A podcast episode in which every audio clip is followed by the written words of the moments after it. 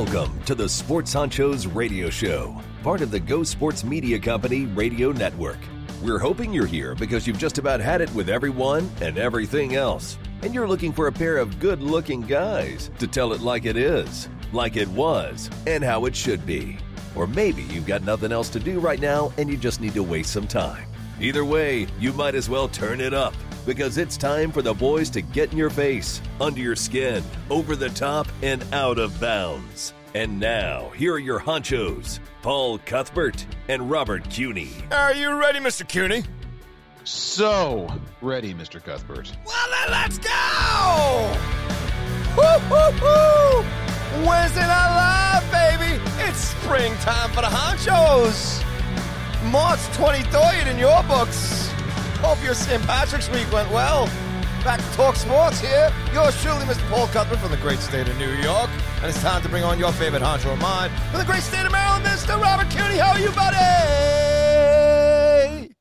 Oh, that was really nice the way you faded out with the music there. Uh, greetings and salutations. Welcome, everybody. Happy spring to all of ye. And before we go any further, before I forget, one of our, you know, five or six listeners, at least on my end of the spectrum here, wanted you to know that your Irish accent was uh, spot on. And of course, I told him that that's because you are Irish. But you know, whatever. It just was complimentary of your I was raised your amongst lucky, your quite, lucky charms voice.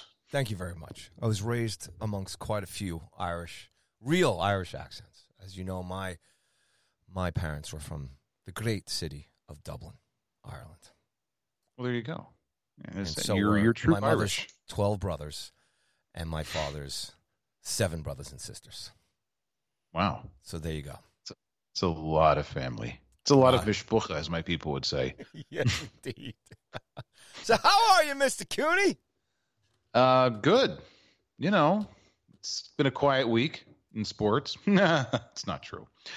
Uh, always happy when the uh, this this sports news fairy sprinkles her magic pixie dust all over us. As we were saying right before, literally right before we went on the air, that tomorrow all unvaccinated New York sports team members will be able to play in the great city and state of New York once the restriction has been lifted as of tomorrow. Timing is everything. Isn't it though? Is Just in time for a little thing we like to call baseball season. Now, does And everybody who got fired did they get to come back now? Oh, you know that's not going to happen because there's when it comes to the real world versus sports, sports always wins. That's the great hypocrisy of the world. And it also is just in time for basketball season to wrap up so Kyrie Irving can now play in the playoffs Sports on the road. I mean, at home, I mean, not just on the road and in Canada. Hooray. Although I don't think actually doesn't apply to Canada. I think Canada's still hanging in there with the you have to be vaccinated to play or We'll have whatever the ask. rules are. We'll have to ask the crew from the. Dean Blundell net what's going on up in Canada. Okay.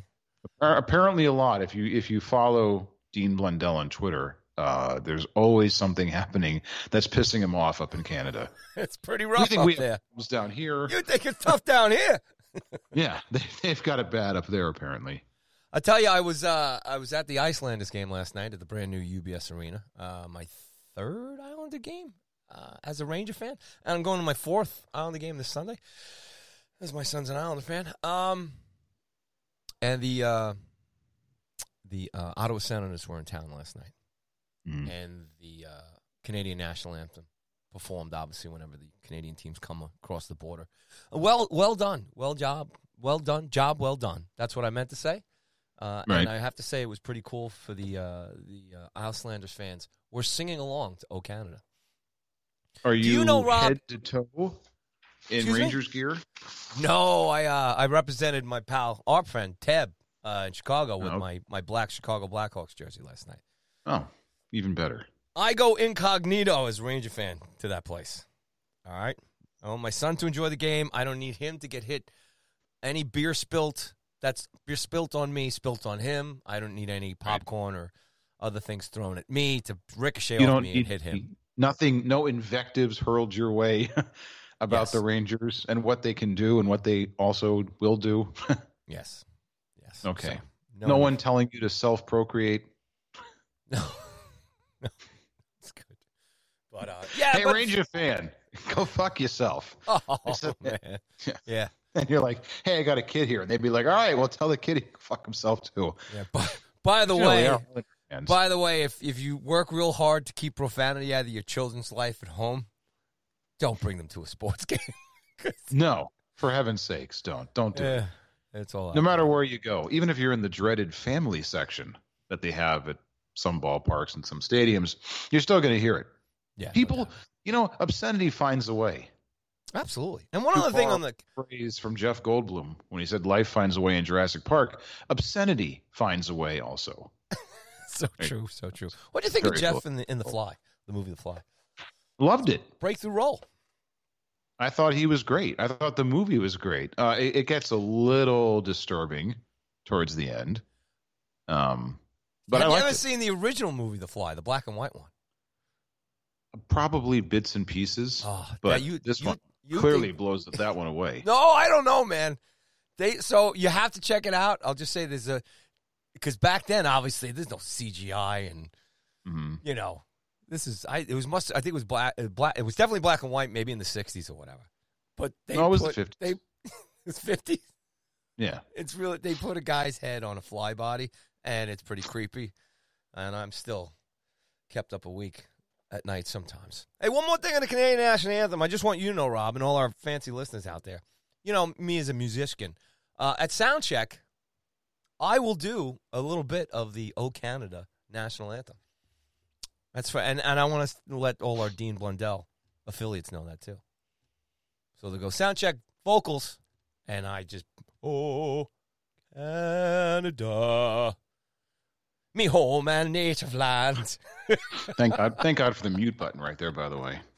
Oh, And thank you- feature. Thank you for padding while I sneezed twice. I'm sorry. What I use I use the mute button every time you talk. I'm I'm sorry. What? Oh, well, that makes it a much better show then. Ah, anyway, what are we People talking about? Oh, yeah. So the the the what? Go ahead. What were you gonna say? I was saying, in order to keep people keep saying, I never hear you on the show anymore. What happened? I go, I don't know. I'm there, I'm participating. I don't know. I'm not the sound guy. But getting back to the original, uh, yes, the New York mask mandate just came over the wire. It's been uh, rescinded. Is that the yeah? I mean, I mean, is that the right word? Lifted, I believe, is the word Lifted. they use. So Lifted. right in time for Yankee baseball and Nets playoff basketball. Way to go! right. Way to go. to Sports, go. and what I was going to try to say before is sports, at least Yes. in this hemisphere right now, will save the world. Mhm. It's not really working on the other side of the world right now. No, no, they have bigger fish to fry on the other side of the world. But if we can just dip our, our pinky toe in, into the waters of, of global events and bring it back to a sports show perspective, if you as if you were a betting man or woman or equal opportunity here, uh, and you would you would have gone to Vegas, it probably would have been uh, Russia at least a three touchdown favorite over Ukraine, and most people would have taken Russia and laid the twenty one points. But I'll tell you, four weeks later, Ukraine's hanging in there. Okay, so good for them. They are they are nothing if not determined and plucky, and they have that can do, never give up sort of attitude. So hats off to them. And that's all I'm going to say about that. Thank and it's good, by the way, that they are hanging in there. That what was supposed to be again a, a, a route, to use the sports terms, turned out to be, you know, like a good old old fashioned 1980s NFC East battle, real slobber knocker. It's a great word, by the way, slobber knocker. I tell you, Mr. CUNY, you have quite a few great names, words, and such in your little pouch. Of My sack, my sack of phrases. Hey, but nothing beats tonight. Um, hypocrisy. Was it hypocrisy finds a way? No, obscenity finds a way, but hypocrisy too. Obscenity finds a way. It's better than hypocrisy finds a way. Um, before we dive into the regular show, can I talk about something extremely scary? And in fact, because Why, it's so sure. scary, Let's terrify everybody. You've only you've already used uh, sports analogies to, you know, to fo- praise talk fondly Ukraine. of war. Go ahead. No, no, no. It was to praise Ukraine. There's nothing good about war. I'm just saying, good for Ukraine for hanging in there. Well, what, Hold on, one more. what about our Russian fan? I mean, this is. Well, but have Russia you got anything the- to say to those people? they were the aggressor. I know. Well, okay, just in case Putin is listening, um, war is bad. War is bad, and may this re- may this conflict be resolved. as Shall we jump off this ship now? Shall we jump off together? And Okay. go to something scary. Yes. So, um, if you watch a lot of cable television, like El Baldo here, you see all kinds of ads for um, various medications, you know, for diabetes and for uh, great Crohn's disease and for, you know, CPD and all kinds of things that I, you know, they just kind of wash over me because I'm just waiting for the the next time the sh- actual show comes on. But this one came on for Xiaflex that um, knocked me off of my sofa, literally. Are you aware of what um, why oh Peyronie's disease is? Is that when you? No, I have no idea. Oh, I'll give you a hint. Anyone for penis? Oh, come on, man. You know, I'm gonna have to was have a talk with your mother, okay? Listen, Because this is getting out of hand. disease Every goddamn show, man. Hey, the public loves it. Peyronie's disease is when you find that your penis honchos over here. your your member is curved. okay. The um the slogan, the tagline for Xiaflex, help reduce help reduce the bend. A bend with a bump could be Peyronie's disease. Hello? I, yes, I'm listening. Anybody there? Are you done? What? What? am- We we were frozen I, for a I am minute. not. I'm not. Wait. I'm not. A, I'm not. I'm not a. I'm not a customer. I'm not a client. What are you asking me for? I'm just saying, and now, now, so I on my end said we lost connection. I have no idea the last thing you heard. Something about ben, bending your member Right. in Help reduce the bend. A bend with a bump could be Peyronie's disease. Could be. And and the the the picture that they show, because of course they can't show a bent penis on uh what was I watching? Was it Nickel? It was Nickelodeon. uh, since they can't show a bent penis on Nick at Night, or maybe it was TV Land, one of those two. They sh- it's a carrot. It's a bent carrot. That's uh. Produce So- is used for quite a few of those references. So, but the thing that that really got my goat about this, because I went and I, I copied a printed the ad I found on the internet. That this part isn't really highlighted on the television commercial, but it says, "quote It is not known if Xiaflex is safe and effective in children under the age of 18." And so, my question to everyone is, who would give this to their kids? Just feel like what at Uh, what if age? the condition was passed down age- from dad to son, huh? Maybe. what age does do you start to check for Peyronie's All right. You know what? This can we jump off this ship too? I'm just saying, why? Who? It's just not something that I think. I would have preferred if you told me things that- Peroni's disease was people who drink a lot of Peroni beer. No, uh, I just don't understand.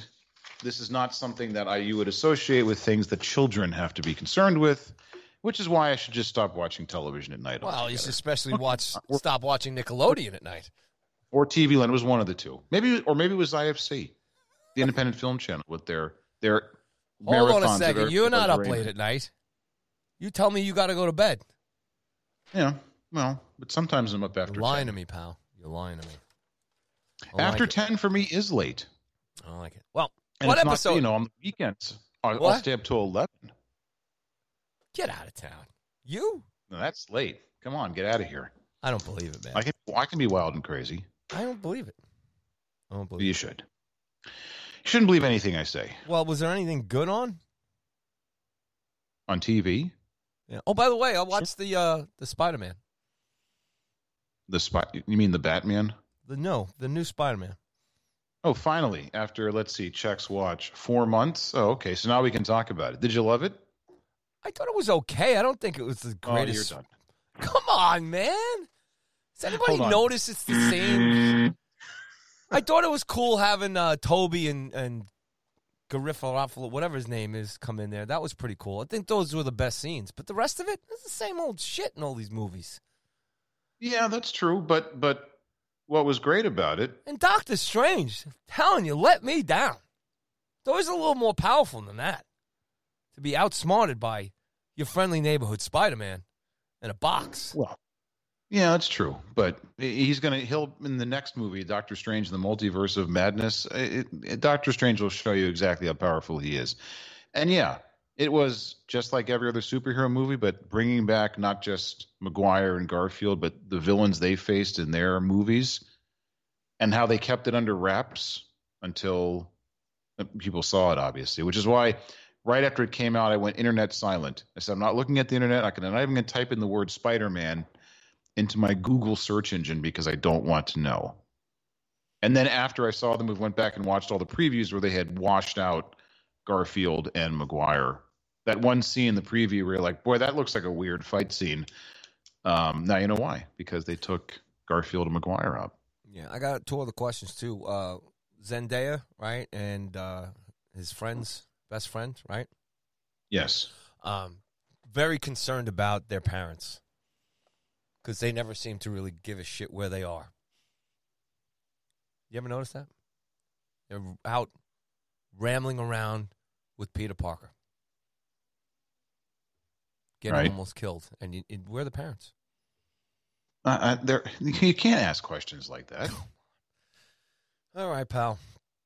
All right, what episode are we? Uh, uh, sorry, I, my there's there was there was a semi emergency that was just coming over my phone, but I just dealt with it. Sorry, I got a little was, that, distracted. was that your order? Live of, was that was on that your the air. order of Peronius stuff? Your uh, no delivery. No, no, it, no, it was just you know a little family matter. That's okay. Not, Is everybody thank okay? God. Is everybody okay? Yes, everybody's fine. Just I had to respond to it, and then I was distracted. Anyway, where are the parents? There is first of all, Parker has no parents. It's just his Aunt May, and the other two, look, you know, they're angsty teenagers who don't talk to their parents. So their parents have no idea. They think they're at the library instead of battling the forces of evil. Yeah. All right. There you I got a lot of questions. Um, you know, and I don't think you'd like it or any fans of that movie because I would tear it apart. A lot of problems with it. But anyway, it was okay. Well, but it's a, it's a superhero movie. Yeah, but there's been better So superhero of course movies. you're gonna have questions. There's been better superhero movies. Uh, yeah. Well, it's not the best superhero movie ever made. Did you notice? And maybe you didn't, but and I didn't until I read about it later. They recreated in the movie the uh, the famous Spider-Man meme of the two Spider-Mans pointing at I each have other. seen that. Yes, I have seen that.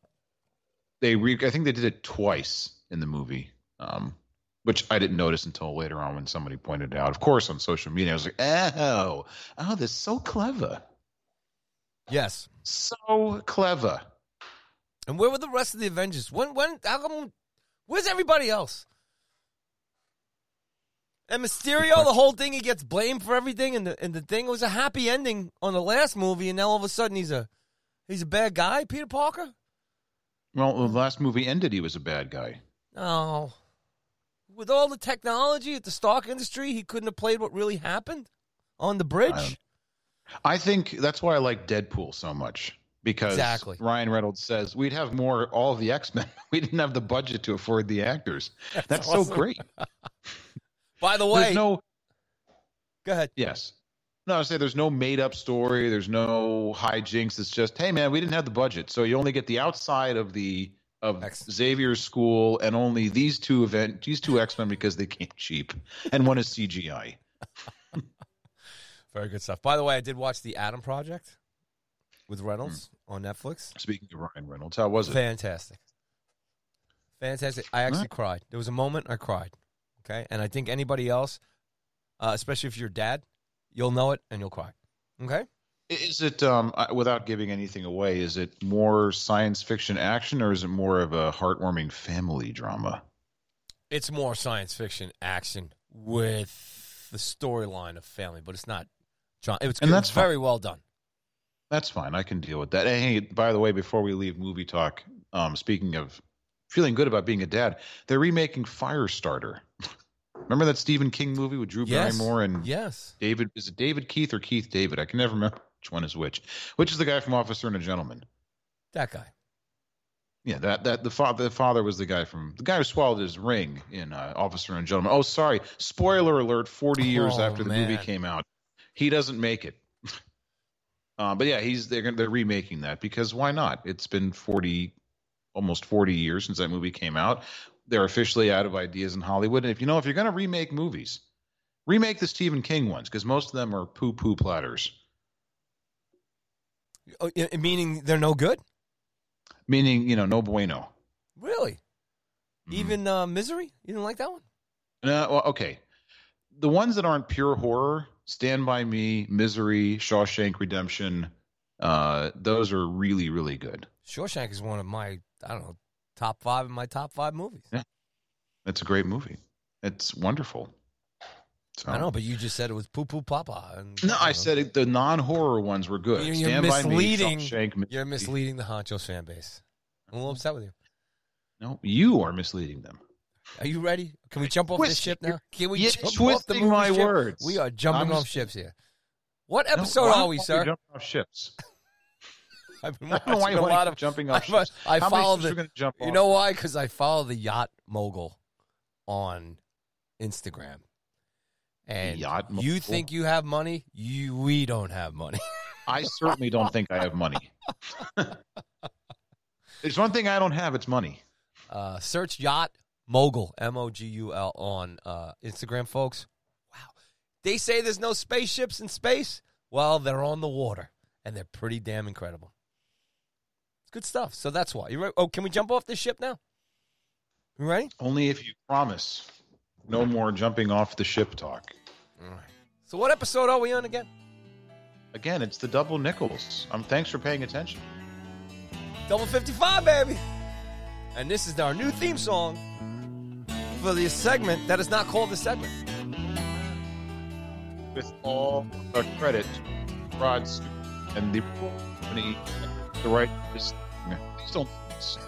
I had nothing to do on this hot afternoon but to settle down and write you a line. Time for Who Wore It Well with Robert No. Cuny. No, hold on. Hell, it's been a very long time. You So- wear it well. A little old-fashioned, but I don't know. It just makes it a little funnier. It's who wore it best, not you were it well. Oh, that would have been a good name. I wish you had told me that before I started calling it. Who Oh, Wore let It me get Best. to But your what- turn as simply the best. please. Beg. That, that is one. That's one ship I'm going to jump off of. All right. So two weeks ago, for episode 53, which is not French, uh, we taught we had Don Drysdale, who Donnie. at the time when he retired in 1969, he held the record for 58 and two thirds consecutive scoreless innings. And today, for 55, we celebrate the man who broke that record with 59. I like how it went only uh, a third more innings. Good old Orel Hershiser, Oh, one of the no. great names uh, in sports. Orel Hershiser, also known as the Bulldog, and and today's clip will be about how he got the name Bulldog from his former manager Tommy Lasorda. For most of his career, most of his 18 year career, he wore number 55. I believe he wore 53 for a couple years. Uh, but for the most part, with the Dodgers and the Indians, and finishing out with the Mets, um, he wore 55. I think with the Giants, who he was with for a cup of coffee in uh, 1998, um, he wore number 53. But for the most part, he was number 55. Not a Hall of Famer. And we'll get to that in a moment. Um, he was a three time All Star, won the Cy Young. He did everything in 1988 Cy Young, uh, World Series MVP, NLCS MVP, Major League Player of the Year. Also was the 1995 ALCS uh, MVP. He had a, a Pettitte like penchant penchant for pitching really well Say that uh, in the big. fast. Not as yeah, that's not easy to say. Not as successful as Andy Pettitte. And I, I believe that Andy Pettitte, no losing records and all the wins he had in the postseason, was his stairway to uh, the Hall of Fame. But Hershiser, not a Hall of Famer. And in fact, when people think of Orel Hershiser because of what he did in eight- 1988, and actually what he did from 85 to 89, people think this guy is a surefire Hall of Famer. He must have been that dominant. But really, that one year, and it was an incredible year, one of the great years of all time. I mean, 88, he goes uh, 23 and 8, has 15 complete games, eight shutouts, on his way to 59 and two thirds consecutive scoreless innings. Um, pitched 267 innings at a 2.26 ERA. He was dominant and won almost all the awards you can possibly win. But in his first six seasons, full season, so 84 through 89, he had 58 complete games, and he pitched uh, over 230 innings four straight or five straight years, including 264, 267, and 256. After that, I think he kind of burned himself to a crisp in those first six seasons because his last 10 or 11 seasons, he had a total of 10 complete games and never pitched more than 215 innings and only hit the 200 inning mark four times. That's it. So that's it. So in his, he was just used and abused those first six seasons and cost himself. I mean, he had a long career, 18 years, won over 200 games, but people think this guy must be a Hall of Famer. Really, he's he had a, one a phenomenal year, a pretty good half decade, and then he kind of wandered the desert for the next 11 seasons. Um, you know, again, he did pitch really well in the postseason, but he only won eight times in the postseason. Through a lot of you know innings, through a lot of shutouts, a lot of no decisions. I think his uh, ERA for in 1995 was 1.53. His playoff ERA was 2.59. So that's pretty good, but not a Hall of Famer. Just a guy who had great promise and, you know, kind of used up all the gas in his tank in his first six seasons. Not unlike who I think could have been one of the best baseball players of all time, but certainly was one of the best of the 80s. Your pal, number 23, Don Mattingly from like 82 to 86, 87, there was nobody better in baseball. Then the back went out and he was done. Never the same again. Was, was Um, Orel so was, another Orel, what if? was Orel a champion? Only once. That's all you need to be. Who cares Yeah, about not- the Hall get- of Fame? Not to get in the Hall of Fame. All right, but but he, he- look, no one's going to say he's not one of the Dodger greats. It's just there's a lot of people that pine for him to be in the Hall of Fame. Like you know, it's not as they say, it's not the Hall of really good. Yeah, It's the Hall I'm of with Fame. you. So I like that. I know. Um, all right, not the Hall of really good. I like that. The Hall of Really Good would be nice. That'd be Yeah. really crowded, though. Um, we always play a clip, but as I've said many times, uh, baseball highlights, any highlights, don't really translate well in a audio medium. So today's clip is uh, Tommy Lasorda from nineteen or from two thousand eight, talking about how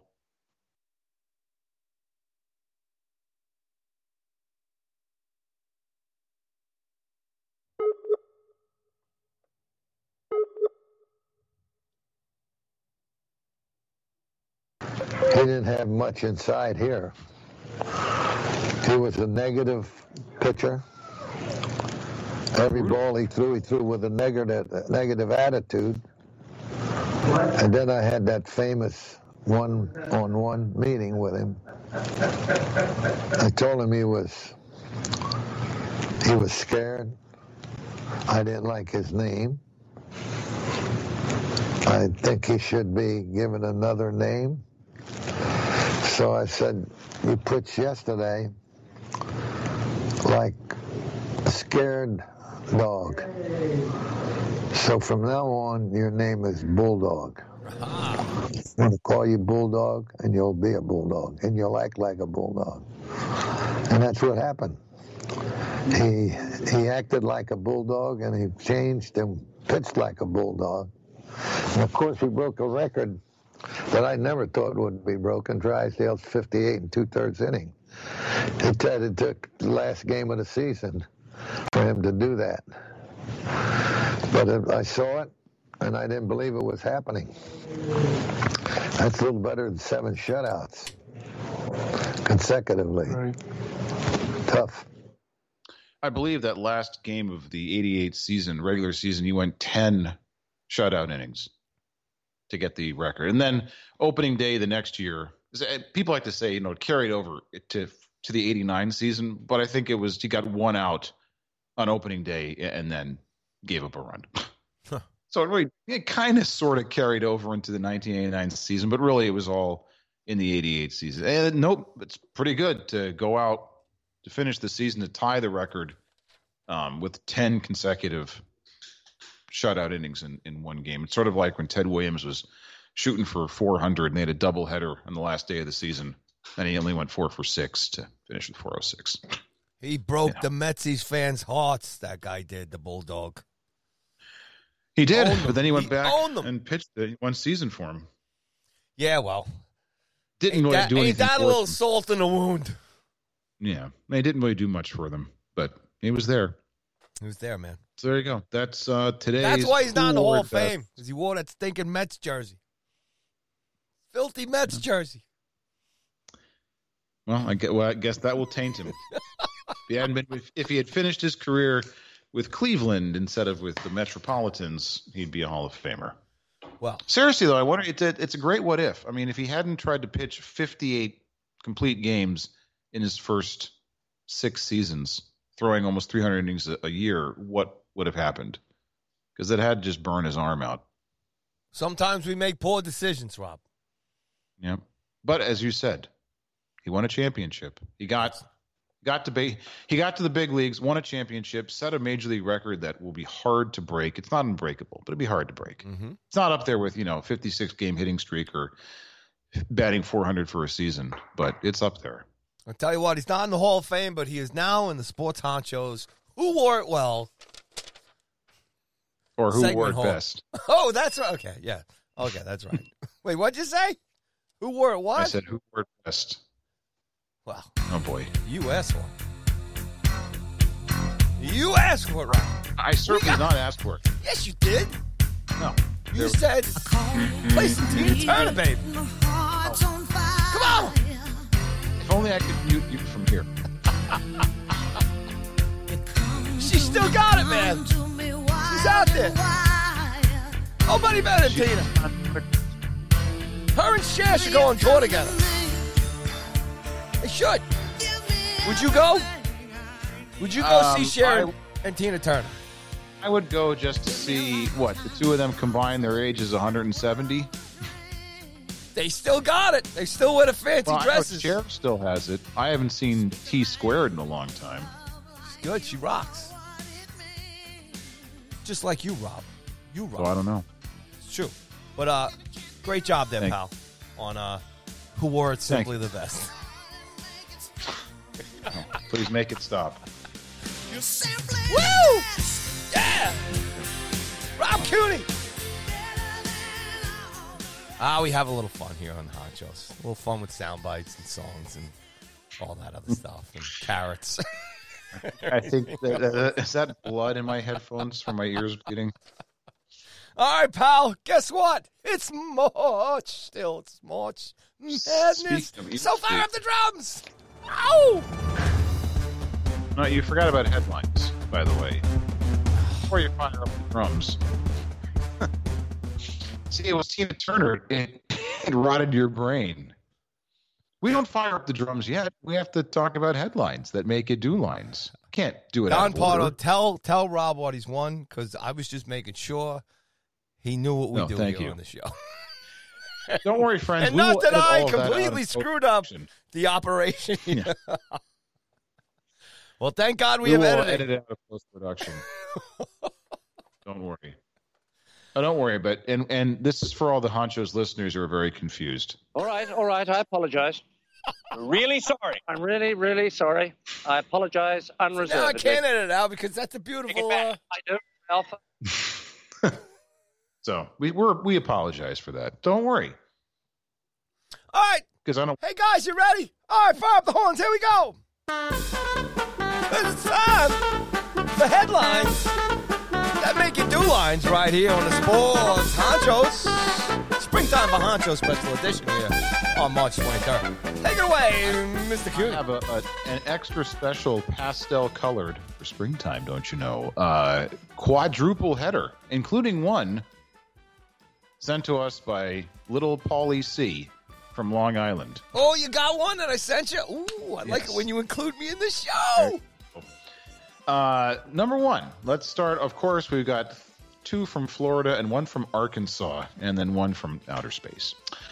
Uh, a car that smelled strongly of aerosol deodorant led to accusations of intoxicated driving against a South Florida woman this week, according to the Martin County Sheriff's Office. The 31 year old woman was charged with driving under the influence of Right Guard, not a sponsor of the show, the department said in a news release. Investigators suspect the driver was huffing cans of deodorant to get high as she drove, and their evidence includes, quote, mounds, quote, mounds of empty Right Guard cans found in her car. Her demeanor during a traffic stop, however, gave deputies a better understanding of why her normal faculties were impaired, the department said. The deputy could smell the strong scent of spray deodorant inside the car. When asked, the driver said she sprayed the deodorant because she really likes the smell. After further investigation, she admitted to drinking alcohol earlier in the day. Shocker. Then huffing the deodorant while she was driving her vehicle. The department didn't say if the woman was given a sobriety test at the scene. However, she was arrested and taken to the Martin County Jail. Sheriff's Office officials said the coastal county is just north of West Palm Beach. Um, the National Institute of Drug Abuse reports aerosols, including deodorants, hairsprays, and even vegetable sprays, can provide a short lived high when inhaled. However, this sensation comes at great risk, experts say. So, driving while under the influence of right guard. There you go, folks. If You're feeling a little, uh, you want a little buzz there. And Number two. stink. Yeah, if if you're right, if if you got the stench after just working out or doing some heavy labor or some yard work, fire up the right guard and whatever's left in the can, just stick stick the the, the pump there right up your nose. Uh, two, driver headline: Driver tries hiding cocaine by snorting it during I-40 police chase. Arkansas cops say. See, we live in the wrong part of the country. Sure Nothing do, ever pal. this exciting ever happens here. A suspected drug dealer leading police on a two-county chase tried hiding the cocaine in his car by snorting it, leaving him in need of medical care, according to the Johnson County Sheriff's Office in Northwest Arkansas. It happened on Interstate 40 near the Franklin County line, and deputies say the driver was holding a woman prisoner during the chase. That part isn't funny. Identities of the driver and the woman were not released. Investigators say the chase began when a deputy tried to stop the vehicle on Interstate 40, and the driver refused to pull over. The vehicle eventually exited the interstate in neighboring Franklin County and soon became lost, officials said in a news release. The chase ended when the vehicle turned onto a dead end road and a deputy blocked it with his vehicles, officials said. The driver was determined to be a parolee. Ah, good life choices there. From Fayetteville, who was currently out on bond for other drug charges. It was determined that the driver had been actively snorting cocaine during the pursuit in an attempt to discard the evidence. He requested medical treatment for the issue. One of the earlier bags thrown from the vehicle was located on the roadside. It was covered in a white powder substance believed to be cocaine. Investigators say 63 pills found in the vehicle tested positive for fentanyl. Wow, what a party he was having. Wow. A woman in the vehicle with the driver was identified as his ex girlfriend, officials said, and he had been holding her inside the vehicle against her will. She'd already been debating jumping from the moving vehicle before a deputy tried to stop them. So, although it has a bit of an ugly side, um, it's a lot of evidence you're trying to destroy by snorting it. Why not just, you know, chuck it out the window? Or here's a wacky idea, kids don't drive a truck with pills with 63 fentanyl pills and a bunch of cocaine if you're out on parole. Or just say no to drugs. Well, yeah, that's very that's the simple solution. There you go. So what have we learned today? If if you're hanging out with a superhero, don't tell your parents. and if you're on parole for drug charges, get yourself you're going to go go big. Get yourself a truck full of coke and fentanyl and then try to eat all the evidence while in a high-speed chase. All right, here's story number 3. This is from our good pal Little Paulie C of the Isle. Uh, headline: Man calls 911 to say his dealer cheated him and wanted his meth tested. yes. You know, if Paul and I, if this podcast thing doesn't work out, we should start our own business where you can call us and we will test your meth for you with no judging. It's the no judgment zone. Oh, that's a great one. Don't call the police. A man convinced he'd been swindled by a drug dealer inadvertently got himself arrested. Inadvertently, when he called 911 and requested, hey, that's our phone number, and requested his meth be authenticated, the Hernando County Sheriff's Office in Florida reported. It happened around 7 p.m. Thursday, and the 41 year old asked that a deputy come to his Spring Hill home to conduct the test, officials said in news release. Spring Hill is 50 miles north of Tampa. A deputy arrived not long after, and the man explained that, quote, he had recently purchased methamphetamine from a male he met in a local bar, and after having used a bit of it, believed it was actually bath salts. The man handed over two small bags of, quote, a white crystal like substance and said he was, quote, an experienced drug user Wow. who knew what meth. At least he's do, honest. The deputy reported.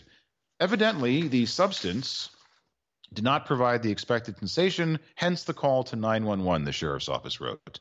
The man said his intent was to save others from buying, quote, fake methamphetamine. Well, he's a man of the people. Uh, however, he was not able to provide the name of the drug dealer or contact information. Both bags of powder tested positive for methamphetamine, sheriff's office officials said. The suspect was arrested at his home and charged with possession of methamphetamine and two counts of possession of drug paraphernalia, officials said.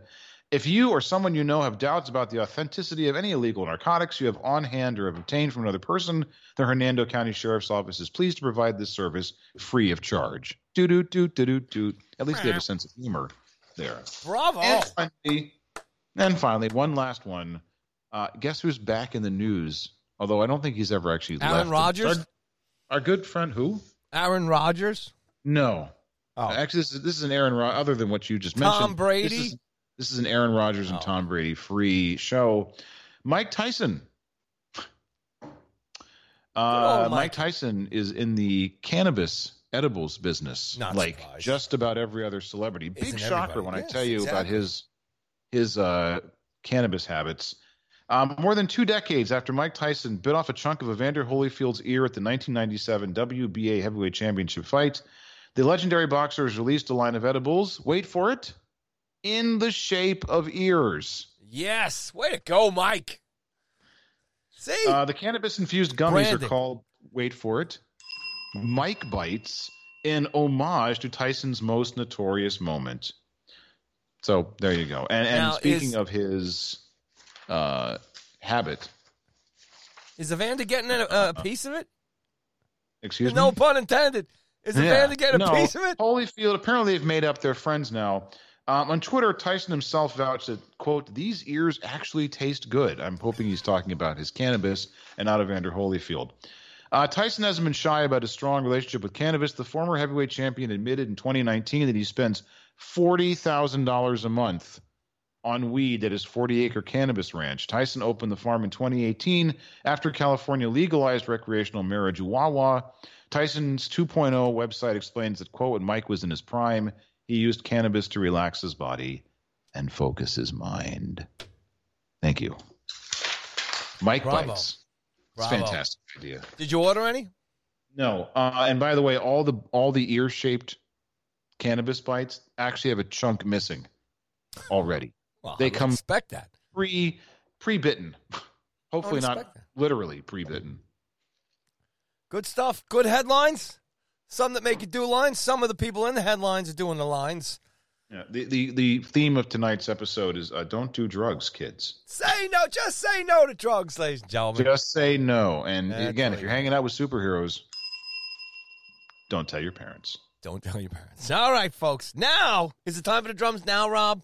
Is it sports time? Yes. Yes. Knock yourself out. All right, March Madness. There's a few basketball games being played. Few of are over as the number of the 756 college basketball teams have been reduced. Woo-hoo! In the NCAA March Madness tournament, or tourney, as some people call it, the tourney. But uh, we'll return here. Mr. Cuny has a little bit of review as to uh, where we are right now in the tournament, who's left, any shocking developments. I think his team Gonzaga is still in it, so let's get on with it. Mr. Cuny. Um, the most shocking thing, of course, um, is what is our good pals, our pals at St. Peter's. We will get, by the way, to my famous alumni bracket, which is pretty much everyone's been eliminated. See, that's you can't you can never go by a school's famous alumni. We'll get to that momentarily, but um, everyone in America who says they're still their bracket still looks good, they're lying to you because nobody outside of wherever St. Peter's is picked St. Peter's to not only uh, upset Kentucky, but then to win their next game and get into the Sweet 16. Um, it's not as chalky as you would imagine. We still have number one seeds, three number one seeds. Arizona's alive, Kansas is alive, Gonzaga's alive. At Baylor, the defending champion, I might add, uh, went out and went out in a blaze of glory. See ya. So goodbye to the runner-up or the uh, last year's champion. Um, otherwise, the the Sweet 16, other than the um, the bracket with Arizona, so the Southeast bracket. Why is it not listed on my sheet here? Uh, they're not the West. They must be the Midwest because the West went to Gonzaga. That they still have three of the four top seeds left. In um, the Kansas bracket, no one is left. None, only one of the top four seeds is left, and that would be Kansas. In the Gonzaga bracket, Gonzaga and Alabama are left, and out there in in the East, um, again, it looks like a train wreck with the third and the fifth seeds left. So for those that don't like when the tournament, you know, proceeds along with all the favorites winning and a lot of number one seeds uh, go into the final four, well, you're in luck because it could still turn out that way for you. Um, it's been very entertaining. There's been lots of chatter about the officiating, and I'm not gonna go down the road of analyzing the officiating. Because you're better than that. You're better than that. because quite frankly, I mean, look, it, it's a pointless exercise. There even there are even people talking about a conspiracy theory No. against UNC because of what happened in their game um, against Baylor, but that's just that's ridiculous. So we won't even go there. But it looks like um, Gonzaga had a rough time with Memphis and with Georgia State, so I don't know their grip on the number one seed and winning the championship looks tenuous yet again. Um, Arkansas, whether they face Arkansas, Duke, or Alabama, um, it's not going to be an easy test for them to get back to the Final Four. Um, the UNC UCLA game, it feels like we're watching a game uh, from the 1970s because you know when you think UCLA, UNC, all the championships and all the all the prestige, two blue blood programs going up against each other, that should be a good game. Uh, Purdue and St. Peter's, everyone's watching that game because so- suddenly St. Peter's is now everybody's favorite to win the tournament. That's who everybody's rooting for, inside or outside. St. I'm Peter's. on the I don't know if you bandwagon. heard- I don't know if you heard, but their their athletic budget is like two million dollars, and the team they took down, Kentucky, their athletic budget is about twenty five million dollars. None of the assistant coaches uh, together, I don't think, make what one assistant coach at Kentucky makes. All kinds of stats about the real David and Goliath. That is truly, that is one of the true David and Goliath stories. Little twenty three hundred student body. Uh, the campus is one is one city block school against the mighty Blue Bloods of Kentucky. So, and they face um, Purdue. The Big Ten once again proving that you can't really trust them. You can't trust teams in the SEC either, like Tennessee and Auburn. Um, I know I hitched my wagon to the to the Auburns and Tennessees, and I have egg on my face. Iowa, with coaches that can't, you know, when they say they have these coaches like Rick Barnes and Fran McCaffery from Iowa who can't make it out of the second round of the tournament. And you think, well, they have new players. It's got to be something's got to change. This has got to be my year. The do theory has to work, and then you're disappointed.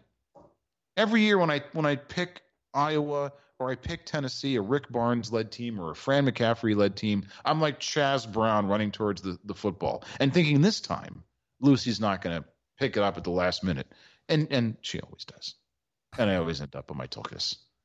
Um, looking at the other side of the bracket, uh, Arizona versus uh, TCU should be a good game. Houston, Illinois, the game that I'm looking forward to. Um, not Houston, Illinois. I'm looking at the wrong one. Arizona and Houston. That should Thank be you. a great. Thank you. Sorry, it was so so much ink on this piece of paper. So much red ink from all my ones I got wrong that I got a little backwards. The uh the Michigan Villanova game, The Michiganers? the Michiganas of Michigan. The Michigas Michigan versus Iowa. shouldn't- which is never should have gotten this far against a team that they're just professional killers, Villanova.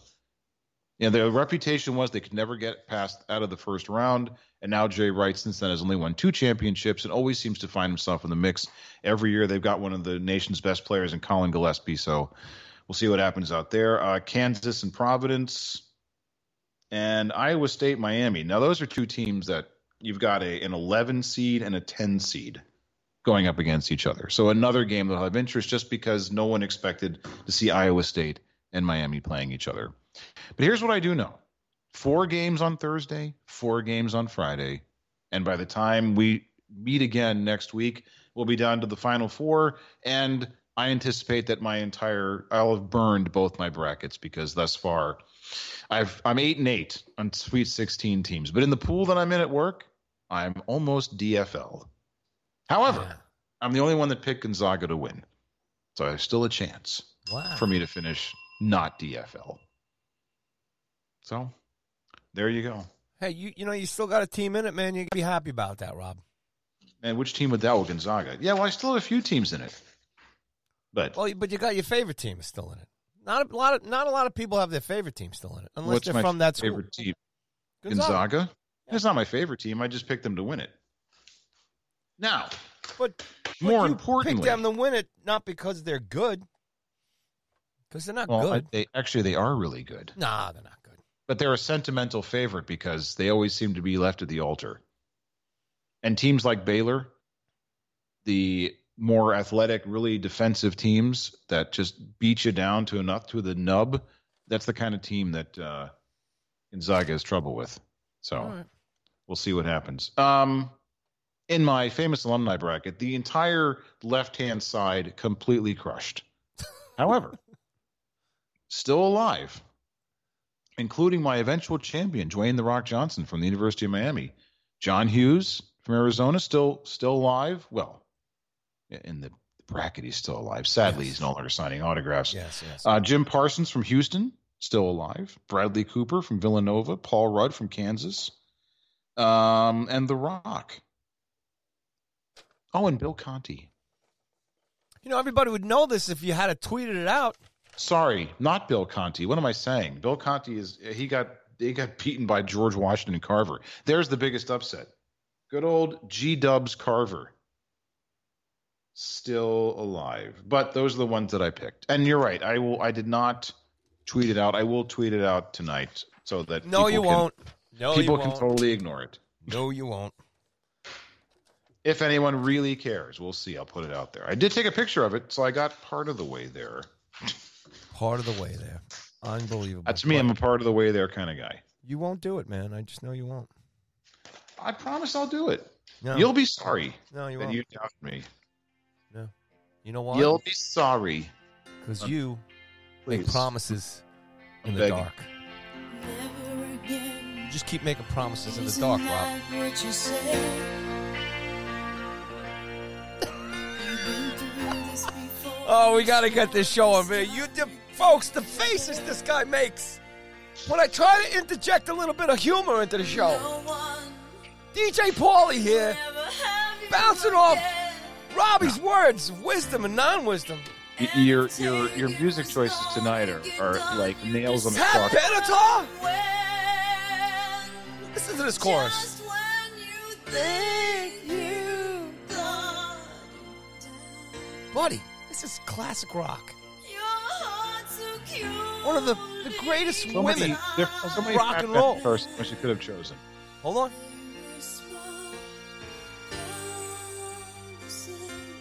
Wait for it. I'm waiting. Here we go. I'm ready. Woohoo! You, buddy. Making promises in the dark to all Honcho fans, and especially to me. There you go. All right. All right. Hold on. This just in. You're fired. Oh man! Hey, look, uh, I love that bracket that you made, and like I said, I think you need to make it famous, so you can timestamp it, so nobody takes that idea from you, because I think I it's should. excellent. You know, Well, where are all the people I think saying how should- wonderful it was? Where are all our millions of listeners emailing, writing in, they tweeting out saying, "God, that was see it. wonderful." Reading it off of this onto the air, they need to. Sh- you need to show people what you've I done. know you're right. It the needs to work be a visual created. thing. Then you need to pitch it to a guy like Jimmy Fallon. It's got you got to run up the flagpole, and that's how you become famous and go viral. Sorry. Rob. Uh, as we'll talk about later, people, the blue checkmark crowd on social media, they don't have time for the little people. It would never get noticed Well, how do you think the little people always get noticed, right? Is when the blue check people go, oh, look at this, it's cute. And then Mm-hmm. they share it, and then that person becomes blue check because they go. I'll tell you what. Uh, you know what? I'm going to put out this challenge to myself and to the rest of the world. I will post it and I will tag a bunch of people on there, and we'll Yes. see. We'll see. You know what we're going to get? No, telling you, tag Jimmy Fallon. He'll put it up there. I'll He tag likes that stuff. James Fallon, James Kimmel, all the James Corden, all the James. Not Kimmel. Put Fallon on there, and don't get that English guy on the channel I'm there. gonna, I'm going to spread the James love. Corden or whatever his name is. I'm going to spread the love. All right. Okay, buddy. Uh, we leaving the college? Are we leaving the college ship? Are we jumping off the college ship, Hey, we're jumping off the college ship. Yes, we are leaving the college All ship. right, ladies and gentlemen, we're going to move into the NFL segment of the show. And as always, we bring on our sports Ah, yes. experts. As always, take it away, boys. Al, you old son of a bitch. How you doing? How do you feel about that call today? I mean, the Dolphins, fourth and three play on their 30-yard line with only 34 seconds to go. How do you think I feel? Betrayed, bewildered? This is very exciting. Yeah, it is, fella. Oh, right on, amigo. Damn straight. Damn straight. Fucking A. Fucking A right. Woo-hoo-hoo! Scream at the end makes it all worth it. Ah, yes. The Birdcage, ladies and gentlemen, you got to watch it. If you haven't watched it, you don't know what you're missing. It's hysterical. And, uh, uh, apparently, since we last met, everybody but you and I have been traded to other teams. So there's always a chance. Thank you. There's always a chance, Rob. I, they can't break me and you up. Sure, they can. No, they couldn't. We're, we're, we're costing a lot of money on the salary cap. They got to break up this uh, this partnership. I I hope tell you not, what. but they're gonna. I don't want to play in the NFL. I want to. I want to be a shortstop in the MLB and make that kind of money. That's what I want. Yes, you do. Although you know we might be seeing more guaranteed contracts in the NFL. Although I doubt it because it's for a very select few you get guaranteed contracts. Everybody else is expendable. So let's start with I guess the big fish. Finally, the Deshaun Watson. Your boy. It's your Has- boy, Deshaun Watson. He's, it's You not were coming like to an end. MSNBC. You were like MSNBC with, Trump. He was saying he was going to jail. He's going to jail. He's going to jail. He never went to jail. No, no, I didn't say he was going to jail. I just said he's got a lot of stuff hanging over his head. We now know Which that should land him in jail, and he never went to jail. No, he's not going to jail. He hasn't been convicted of anything. He hasn't been found liable of anything. It's just been allegations, just charges, um, or accusations. I see, not not charges. Well, there will be no charges because he's, as I told you last week, he was found. Not going to indict him. There's nothing to hang a criminal charge on. But he has been traded. I guess if we want to talk punishment, he could have gone to Atlanta, could have gone to New Orleans, maybe Indianapolis, could have stayed in Houston. Instead, it's off to Cleveland. Deshaun Watson is now a Cleveland Brown. The Browns have acquired Deshaun Watson, and they gave up only a couple valuable assets. No players. Surprisingly, no players traded hands, including Baker Mayfield. So that's how badly they didn't want. Houston didn't want Baker Mayfield. How much on an island Mr. Progressive Insurance is. Um, they got the Texans got a first round pick in 2022, 2023, and 2024, a 2023 third round pick, and two fourth round picks, one this year and one in 2024. And the Texans or the Browns also get a sixth round pick from the Texans. So it's not enough. They got Deshaun Watson. They also get a sixth round pick as well. Um, the big news is the contract extension $230 million contract extension, fully guaranteed.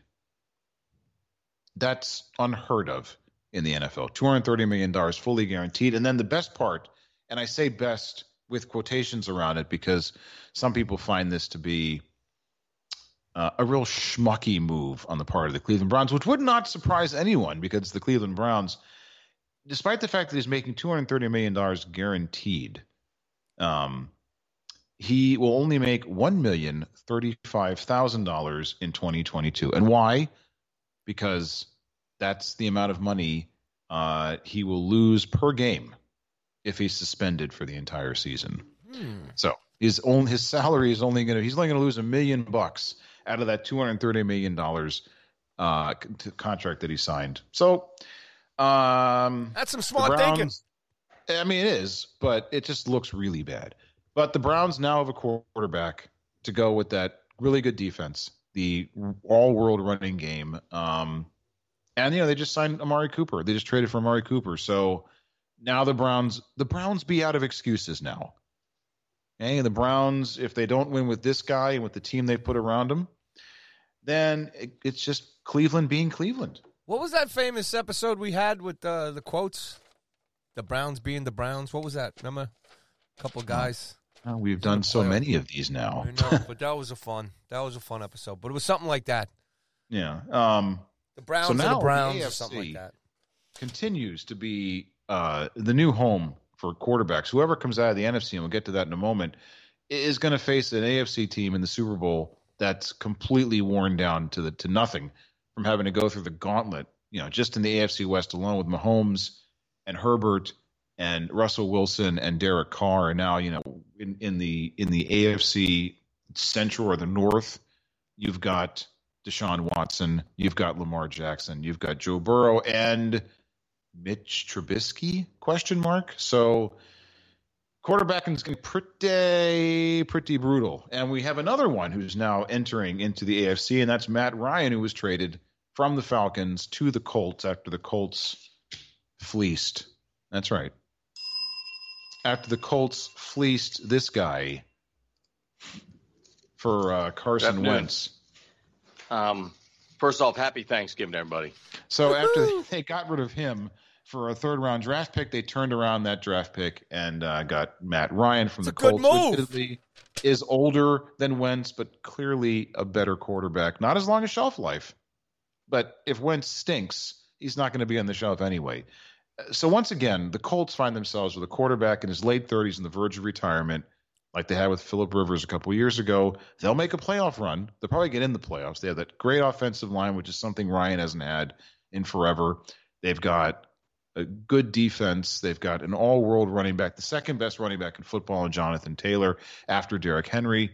Um, they need to bolster that receiving core a bit, but he's going to find great success there. And hopefully, you know, the Colts have had four different quarterbacks in the last four years. Hopefully, you can, you know, actually go and stay for that two-year Could contract yet. that he signed. Um, and that trade, by the way, the Falcons, not that they were looking to get rid of him, but they're eating 42 million, sa- 42 million salary cap hit just from trading him. And what this does, besides put another good to, if not great quarterback in the AFC, Tom Brady. So I guess Tom Brady is sort of a part of today's show. The path for him now to win the NFC Championship, literally the only competition he's going to have is going to be Aaron Rodgers, even in his own division. In Carolina, you got some rookie or Sam Darnold. You've got Marcus Mariota in Atlanta because right after Atlanta traded Ryan, they signed Mariota. And in Tampa, it's Jameis Winston. Now, uh, these guys aren't bums, but they're no Tom Brady. So the path for Brady and the Bucs just cleared up a bit as more quarterbacks are moving out of the NFC into the AFC, and then a couple of receivers. Hey, one more thing. Another reason uh, Yes. they're going to win probably next year is they're bringing back the old Buccaneers uniform. you know, once you bring back the creamsicle and old Bruce the Buccaneer, Love just it. give just give him the Lombardi Trophy now. Because you're right now, the NFL has gotten rid of that dopey uh, one shell rule, so they couldn't have the throwback helmets. We've talked about this, but now they they got rid of that, so now you can have the throwback helmets, which means you can bring back some of the throwback uniforms. Because in Tampa's case, you can't bring back the creamsicle uniforms and not have Bruce the Buccaneer on the helmet. You can't bring back the old uh, Pete the Patriot or whatever his name is in New England and not have the helmet with the Patriot and the three point stance. It just doesn't work. It looks dumb. So I'm glad they're doing that. Um, couple trades, including one that just went down today. Uh, after all the hand wringing and teeth gnashing about Aaron Rodgers coming back to Green Bay and having one more ride, or at least at least one more ride, maybe two. The Packers turned around and traded his best friend and star receiver Davante Adams to the Las Vegas Raiders, which is a total screw job uh, to Aaron Rodgers. Now Rodgers claims he knew this before he signed Does it, but we him? know they just gave him nine hundred million dollars. He doesn't Because care who he throws it to. If they put Robert Cuny on the outside left, okay, with his contract, He doesn't care if he's throwing it to you or anybody else. He's getting paid. They, they look. The Packers said we're going to pay you because we want to keep you because you know we don't want to Rodgers fan goes revolt. back, but steps that's into the it. pocket. We're Cuny not breaks over we the middle. Keep, He's open. we can't keep everybody that you want, and so we're getting rid of this guy. and now having a hard time jumping into the stands, folks, after that touchdown pass. It's like I'm not even in the room. You're just doing your own show over there. I'm just Anyway. rolling through my bit, that's all. Um, they traded a first round pick and a second round pick. So two picks this year. Uh, the Packers now have four picks in the top 60. And I think if they want to continue the screw job, they should package those picks, move up in the draft, and draft another quarterback. Awesome. Because now I that Rodgers is uh, Rodgers is kind of locked in there. If he quits or tries to retire or says I'm not going to play, you know, there's a lot of money being It's like- forfeited.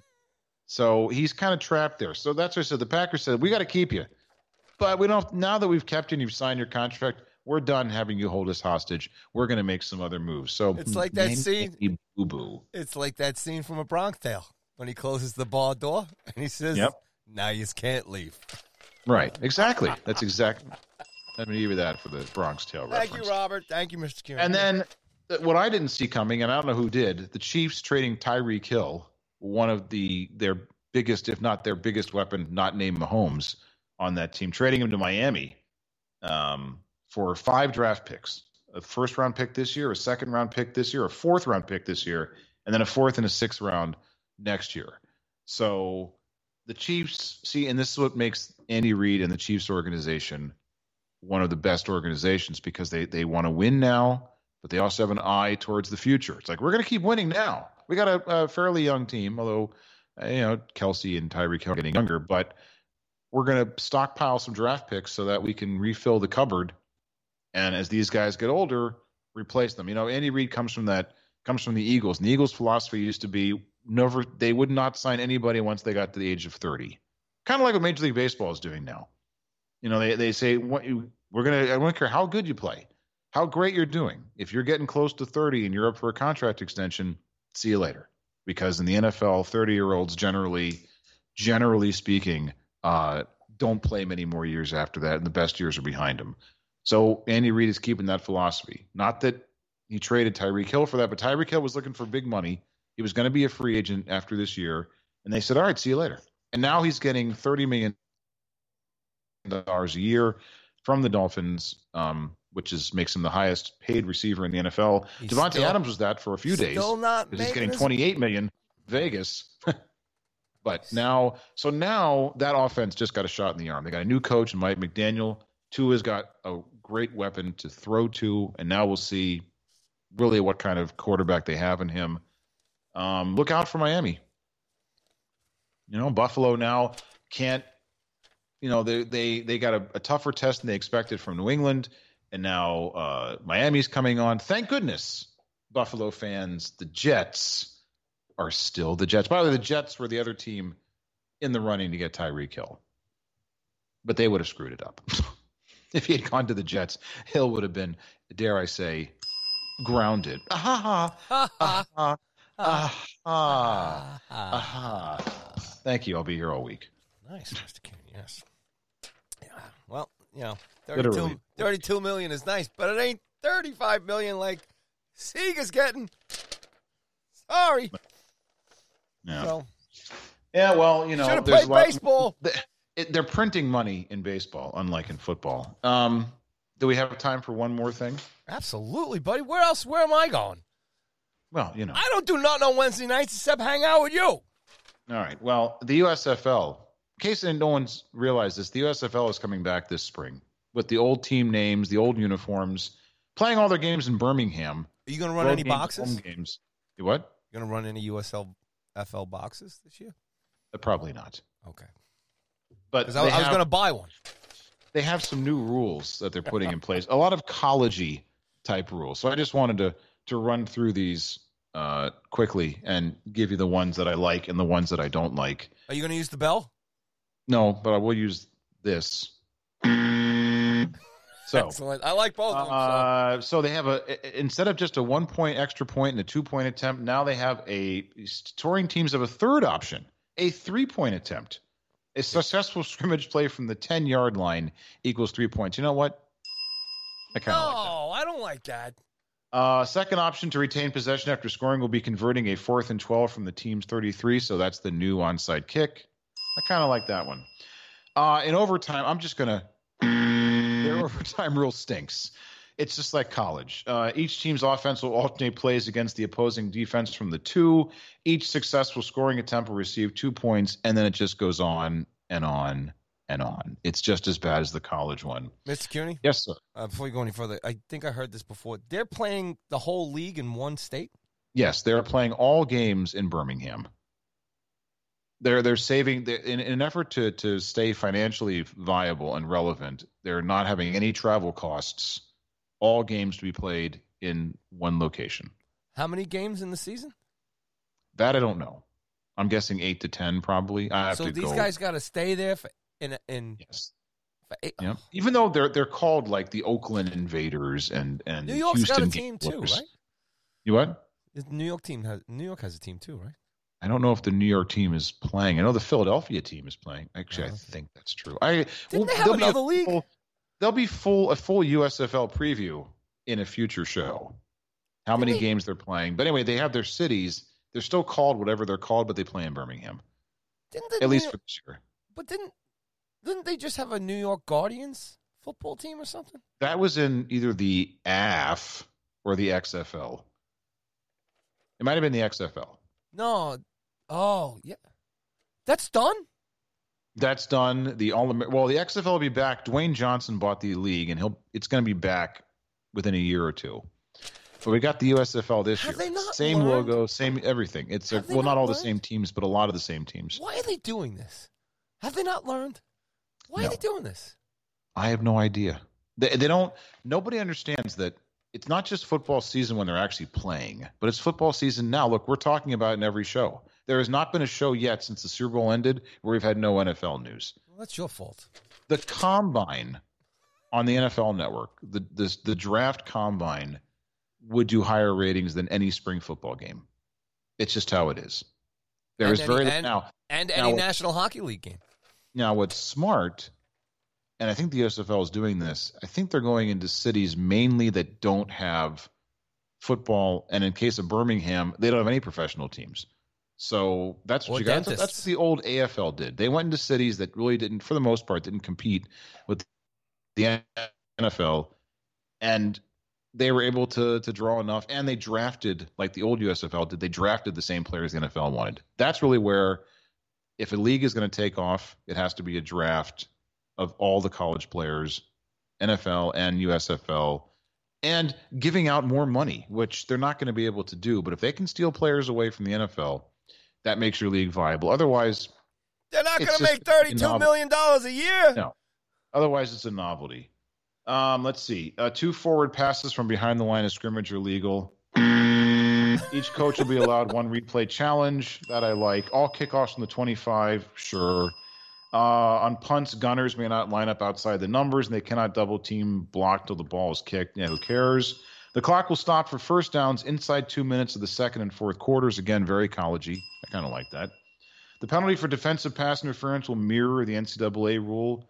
So in other words, it's not it's a, it's not where the ball is where the foul happens. It's 15 yards, which is great. And finally, if a pass does not cross the line of scrimmage, there can be no pass interference or ineligible player downfield. It's about time that happened. So they got some of them right, but the ones that feel very collegey, no, thank you. Too gimmicky. There's one more line that uh, is not on your list. There, can I add it? Sure. Uh, is Robert Cuny going to watch this league? Um, there's a distinct possibility. Football or you? I am a football hua. I'm uh, on my back, legs up in the air, I didn't need you to go there. waiting for football. You know, when you use the the word whore, that's all you need. You don't have to go into the graphic description. Sorry, I'm a very graphic person. Oh my goodness. All right. Well, congratulations to everybody who got traded and making money. And they get Oh, Uh, I'm sorry, I almost forgot one thing, real Oh quick. no. Really? The Hurry up Malcolm before I press Butler the next saga. What? Malcolm Butler, you remember the hero of of Super Bowl 49, the one who intercepted Russell Wilson's pass on the play that everyone still debates years later. Super Bowl 52, he's benched mysteriously in the Patriots' loss to the Eagles. It's never explained why by either Butler or by Belichick. He's really he's traded for a song to Tennessee, and now he's back with the Patriots. So I just wanted to tell the tale of Malcolm Butler. Maybe one day we'll find out why he was benched. Why your best.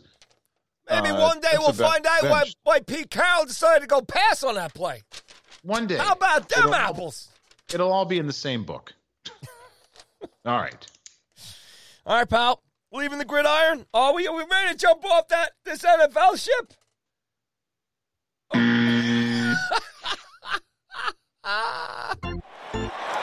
Woohoo! It's time to hit the ice, the hardwood, and talk some hardball. Right here on the Sports Honchos. Springtime for the Honchos episode here, ladies and gentlemen. Thank you so much for tuning in. Live or on tape. You guys are the best. Let's get your hands together. Woo! NHL trade deadline is over. I think they're still signing players in the MLB. Who wants money? You want money? You got money. You want money? You got money. Who wants money? Who wants to play baseball? We got it for you. And now, since the New York mandate, vaccine mandate is done, the Brooklyn Nets are going all the way, baby. All the way right here. I tell you, Rob, these are uh, interesting times that we live in. They sure are. You know, you go from uh, you know the, the you know this time of year, March, March Madness. I mean, and you could say quote unquote, it's a normal year here in the states. You know, two years past the pandemic. You know, and Two weeks to flatten the curve. two years past the curve. Just remember that, everyone. Oh yeah, and uh, there's lots going on.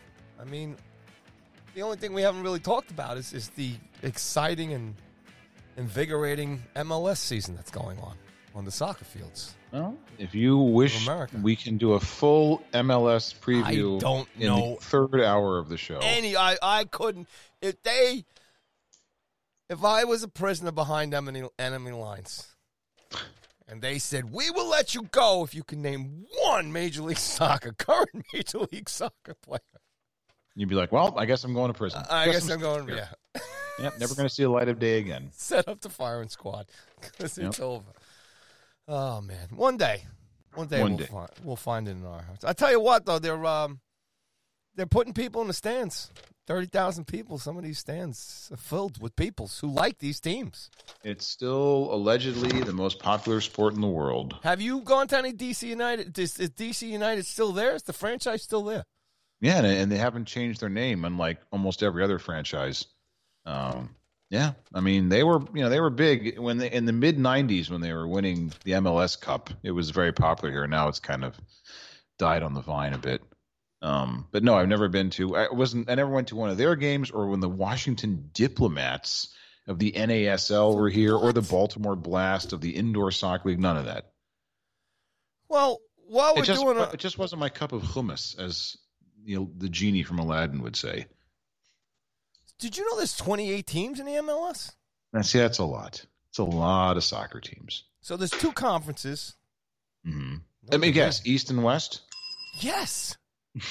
Look at me. Look at the big brain on Cuny. So you know, like they say in other sports, game played. hmm They have matches played instead of GP at the top of the standings. It's MP. MP. I don't know. Maybe that's even worth it for us to. uh So they're four games into the season. So while we're on the hockey, basketball, and baseball segment here, let's take a quick look at the MLS. Please, why not? Can you name all the Eastern Conference teams in the Major League? Well, I can name DC United oh and what man, what used to be the New York, New Jersey Red Bulls. they're still there. Wow, but I got a team in Philly, a team in Columbia, a team in Chicago. We got two teams in New York. One that plays There's a in New Charlotte Jersey. team, right? There's hold on. There's Orlando. There's Atlanta, D.C., Cincinnati, New England, representing the whole New England England Revolution. uh, Toronto, Charlotte, Montreal, and ooh, Inter Miami. Ooh, Oh, ooh, please. Inter As opposed to Inter Milan. So stupid. um, sorry. Uh, the uh, Los Angeles Football Club. It's hey, you should anymore? you should find you should no. There's two of them. The Galaxy are in L.A. You should follow the Los Angeles Football Club. I mean, The it laugh- seems well. It seems The very similar to the Washington Football Club. I mean, that's some good Yeah. stuff. Uh, Salt Lake. name to the Commanders. There you go. See, the, now the Commanders would make sense in MLS, right? You would think that, right? Sure. All no. right. So we got change the name to the Redskins. Nah. instead of fake Salt Lake, they have real Salt Lake. Uh, there's a team in Minnesota. There's a team in Austin. Really? FC Dallas, Colorado, the Rapids, been around for a long time. The Galaxy, the aforementioned Galaxy, Houston Dynamo, Portland, Really? Seattle Sounders. There's a team in Nashville now, Sporting Kansas City, for you fancy people who live in Kansas City, uh, San Jose, and rounding it out uh, in the Western Conference there is Vancouver.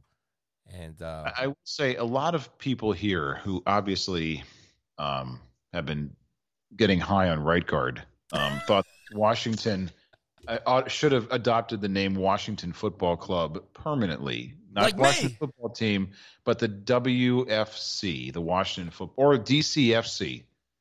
Because after all, they, they just wanted to be a soccer team. Just totally strip it of any football resemblance and make it a soccer team. And cooler and calmer heads uh, prevailed and said, "You guys are dopes."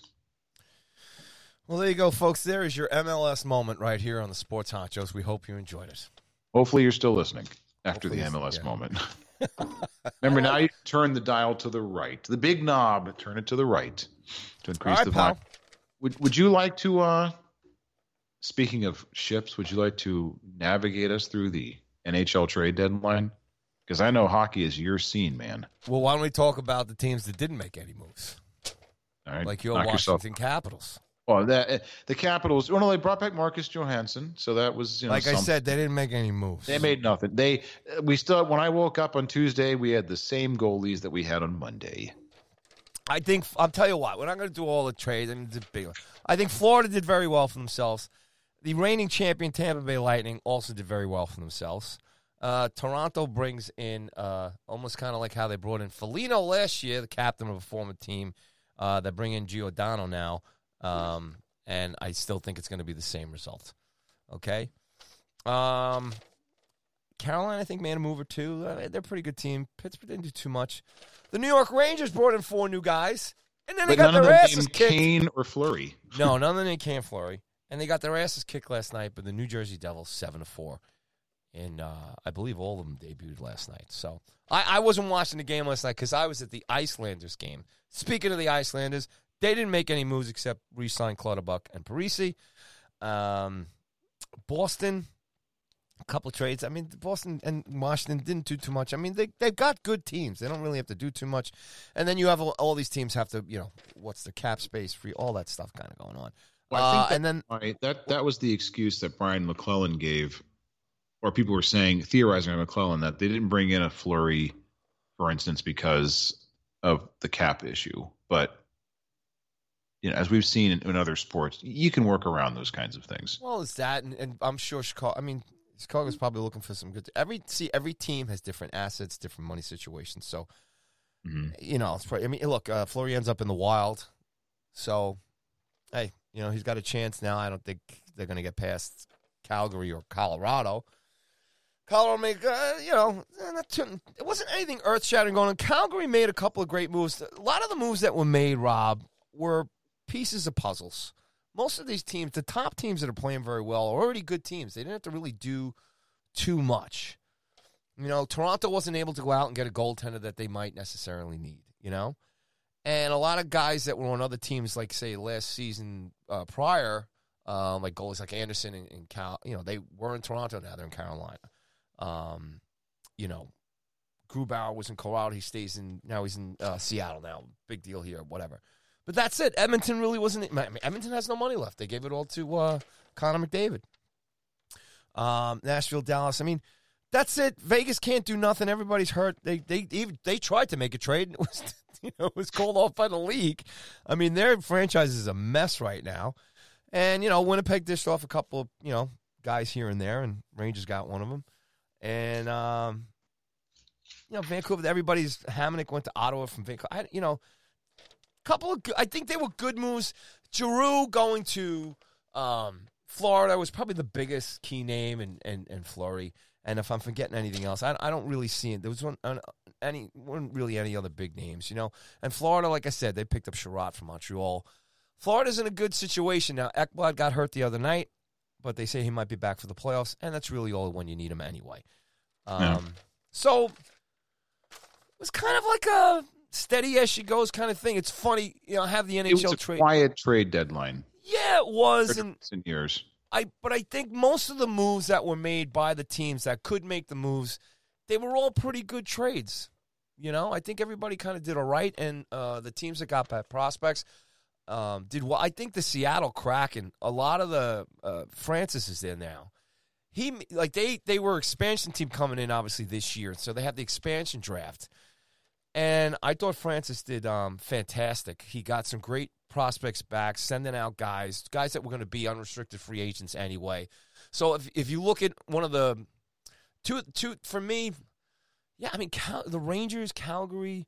You you look at the GMs there in terms of um, the moves they made for their teams. Uh, Francis in Seattle too. I mean, Seattle now is they've got a lot of good pool of picks here, and now they're gonna they're gonna be a good team there, and it's a great city, and it's it's gonna work there, and it's all right. Um, the Rangers we have to see. I think it was uh, what Drury said was we've got a great core of star players on the team, which they do, and they just need a little help around the edges. And I think he did all right. I think last night's you know you can't go by the first game. These are playoff kind of guys that they put in.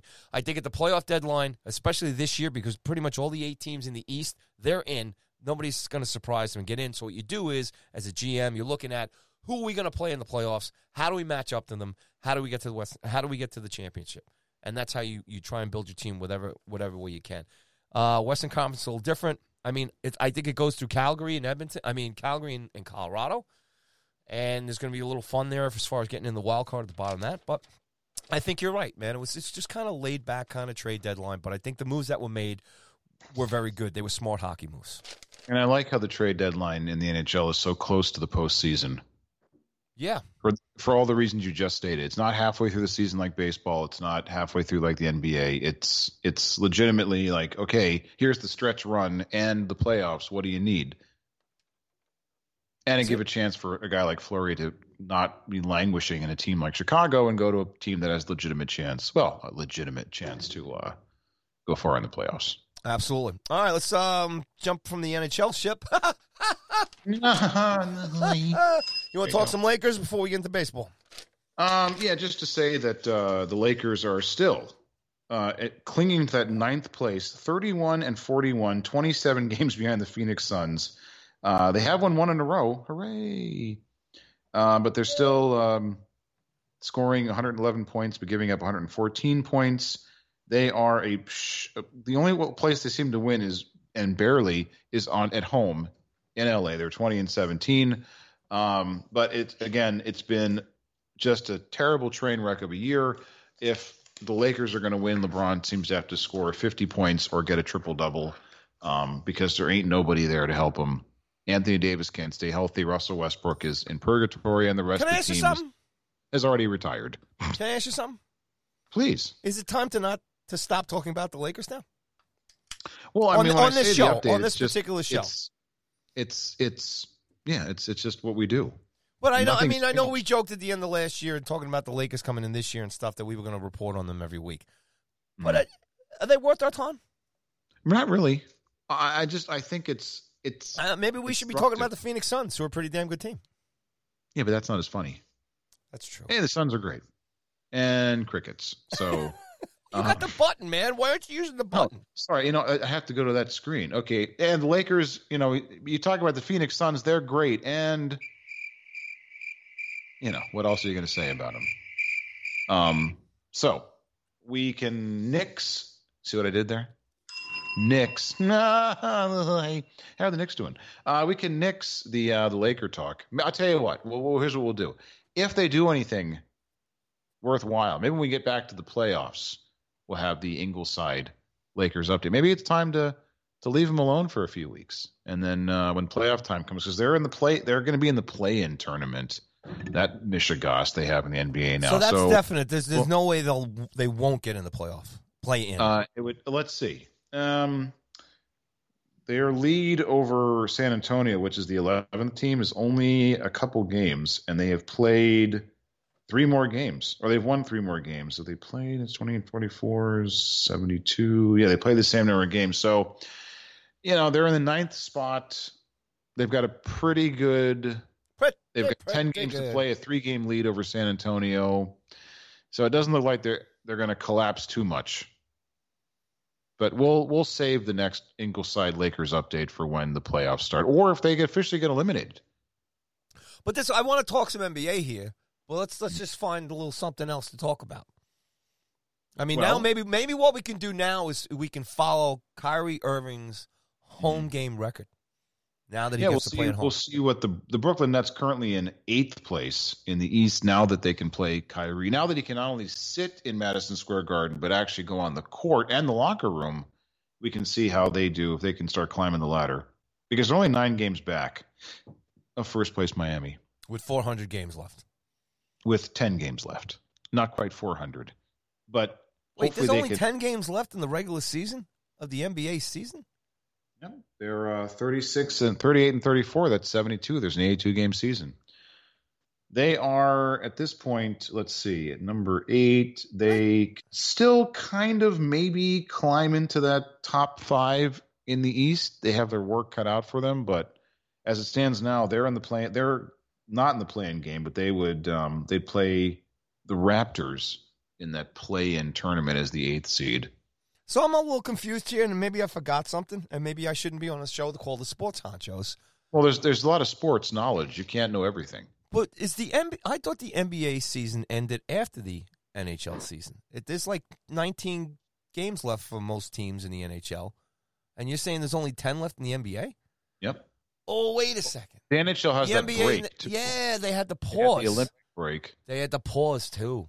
right, and the pause around Christmas. Ah, all right. So I can stay. On, I can stay on the show because I forgot about that. Yeah, it's okay. Okay. Uh, the, we also don't know the names of all the MLS teams without looking, so it's okay. We can't be expected to know everything. All right, pal. Um, my son out uh, right now is outside in the dark, tied to a tree, and Uh-huh. I have a in between two bases, third base and second base, and there's an automatic baseball machine that's just tossing ground balls to him right now, and then he has to throw it to a bucket at first base, and if he misses one, he can't come inside. So Wow. he's been, he's been out there because I he needs to make shortstop money. Brutal. All right. Well, hopefully that works out for him. Well, Little League starts this uh, practice start this weekend. Coach Cuthbert. Oh, I told you this. Hey, we got to tell everybody the honchos. Yeah. What's the Yeah. name of uh, Paulie's uh. kids' Little League baseball team? I'll let you. No, you you can take care of this because you The find it. so- Baltimore. no, it's not the Baltimore. We're called the Orioles. It's Paulie's favorite Rob's baseball team, the Orioles.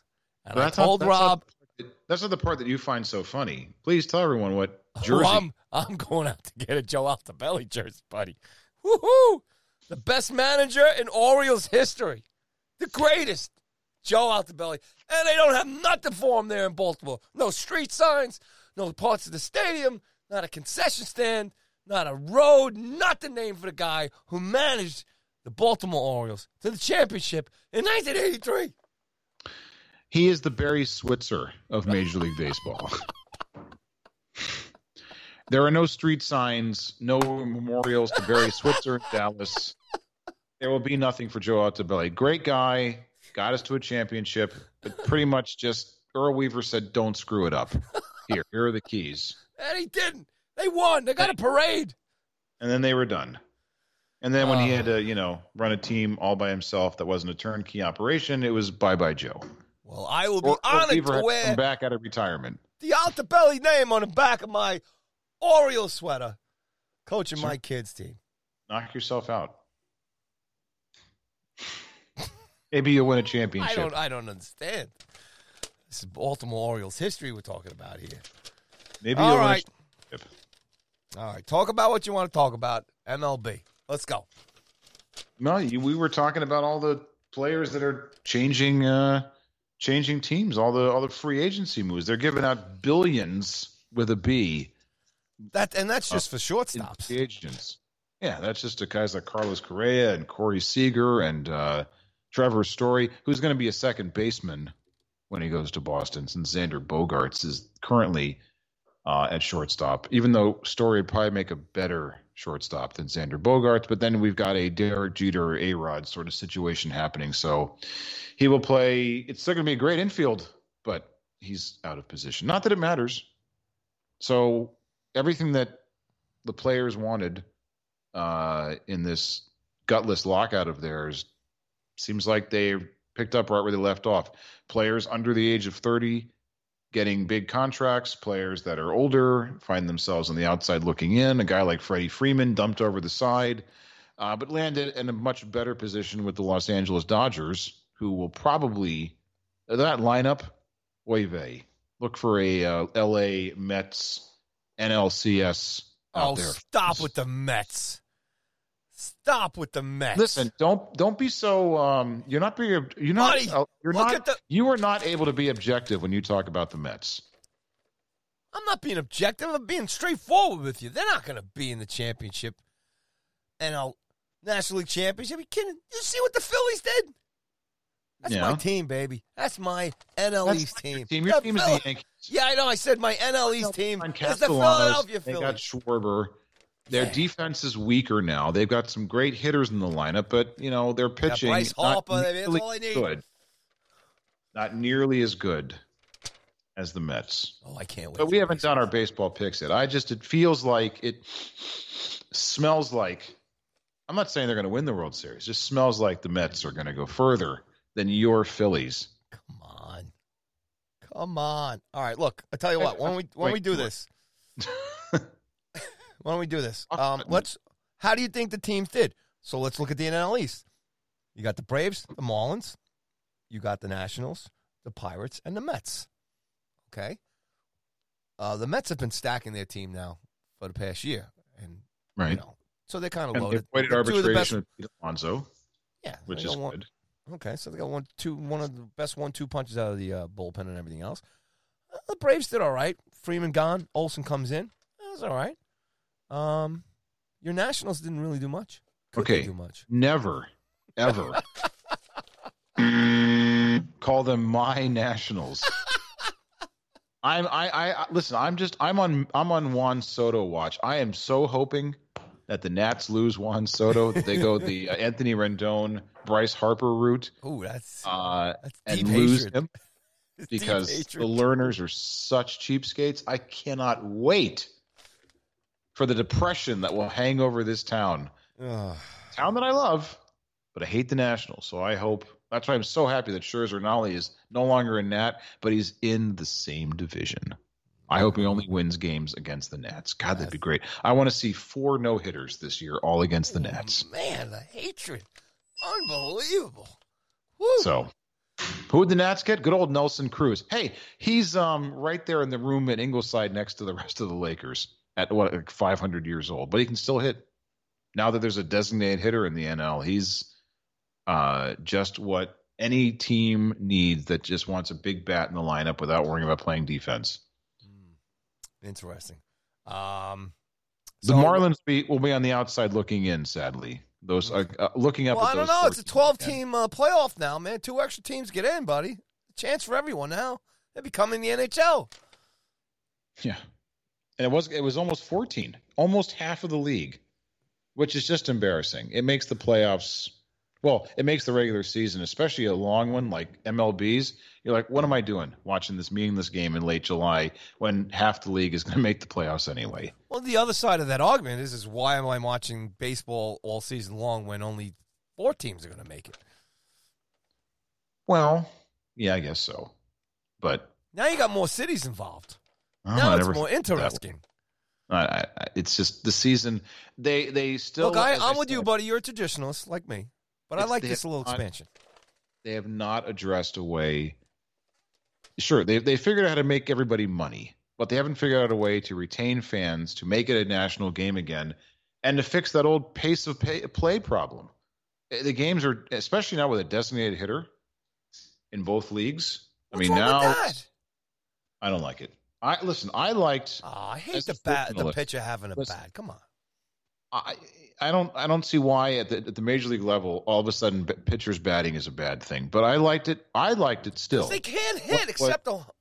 Oh, I liked it when it was the American League and the National League. None of this um, interleague play bullshinery, and you had teams that never saw each other except in the World Series, and they were two different leagues. They had two different league presidents. Major League Baseball was just the union of two separate leagues. That's how I liked it. Not when it was just one winner per. When they didn't have playoffs, just had a World Series, a pennant winner in the AL and a pennant winner in the NL. That's a little too draconian for me. Divisional play, great. When they went to that in '69, fantastic. You want to open up those playoffs a little more, okay. But I liked it when it was just two leagues, as my arms were really far apart, and then they only play each other in the All Star game and in the World Series. Ah, but we live in a world of money. You But you can still make money. well, you have we have interleague play now. You know, But I don't think I don't know how interleague play makes you any more money than just keeping it against your division. well, it, it's oh, they're hoping to bring fans out to the ball game like a Mets Yankee series sells out, a Cubs White Sox series sells out. You know, Dodgers and the Giants. Well, no, they yes, that's play- fine they play in for the league anyway. crosstown rivals. But you know what doesn't bring people to the stands? A good um, uh, Houston Astros Pittsburgh Pirates interleague game. Ooh, that's exciting. Exactly. Come on, What a snoozer. come on. You got to go what to they that game. should do you know it'd be great they should take all the teams all the, the the states that have multiple teams and separate them out so have philadelphia in the nl and the pittsburgh in the al We'll see. Well, the Dodgers i are will pretty say this the a big series here is the beltway battle between baltimore and washington which by the way baltimore as much of a train wreck a tanking train wreck as they've been the last few years they own the nationals it's great Ooh, man. we have a winning record against them. I think every other team we just suck eggs against. But when the Nats come to town, they're always good games, and we end up winning more than we lose. Do you end up going to any of those games? Ah, uh, no. You got to go see some ball this year, buddy. Let's go. Get It's back in the stands. Since Get back in the out. stands. I'm going. I'm going. I try to avoid the games in the summer because you know sitting outside just burning to a crisp in a game that goes on forever. Uh, you're loaded. Get get one of the box seats with the uh, air Sure. conditioning and stuff. Uh, as All right, soon real as they quick. start paying us more. All right, uh, kind of quiet and essential. Uh, you know, let's not even bother there. National League Central, I say. Uh, Bryant goes to the Rockies. Everybody everybody doesn't understand why. He loves Denver, I forgot about and he that. got a lot of money. He went You there for the lot- money. He went there for the money. money. That's right. The only reason. Don't It's sugarcoat. it. He went for the city. money. I would go there for the money and the fact that the city. I used to live there. It's a beautiful city. Um, uh, Rockies all the way in the west. What? Maybe he wants to get high. Hey, ooh. Uh, Dodgers stacked. Giants. We'll see what happens. Padres going to be some good fun there. Um, and obviously, uh, the Dodgers made some great moves too. Uh, the AL East, buddy. Except for your Orioles, it's a pretty stacked division. We're just um we're just biding our time. Did you see uh, the, the the three lowest payroll teams in the league are the Orioles, the Pirates, and the Guardians. Can't wait to talk about the Guardians in- this year. The Indians. Um, Baltimore, uh, Pittsburgh's always had a low payroll, and yet they still managed to, well, at least back in the good old days, managed to grow all of their own talent. They suck. Um, they haven't won shit in years, Rob. Yeah, the Orioles for years had a bloated payroll and did bupkis, so I'm glad that that's over with. And you know the Gar the Gardinians, um, you know they'll they're they manage to stay competitive with a low pay- payroll as well. Anyway, the only thing that convinced me the Blue Jays, the Rays, the Red Sox, and the Yankees all hate each other. They have gone Mhm. out of their way to make sure that they get as many big guys in here to. There's going to be some great. It's going to be a great run.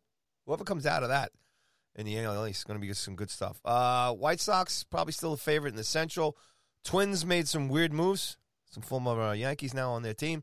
Uh, and they got Correa who can walk after a year. there you go. Yeah, why not? Push all their Hey. chips to the table this year. It's a great agent. Uh Tigers, Baez, love it. I like the Tigers. I like them. I want to get a hat. I want to get a sweater. I like it. Uh, Gardens we talked about. Angels, Rangers, Athletics. Olson's not there anymore. Mariners, Astros. Nobody's there in Oakland. Oh, everybody in. Oakland's got to wear a name Yeah. tag. But you know what? As I said about Oakland, with Billy Beane still kicking around there, in a couple of years they'll be winning 100 games, then flaming out in the first round of the playoffs. They're never down very long. Mm. It's, if only people would go to the Oakland games. It's kind of a very non-interesting moved to Vegas. division now. I mean, the Mariners got a pretty decent team, but uh, Ast- everybody hates the Astros, uh, except the Astros fans. Yeah, Are there Rangers, any Angels. Astros left? I don't know.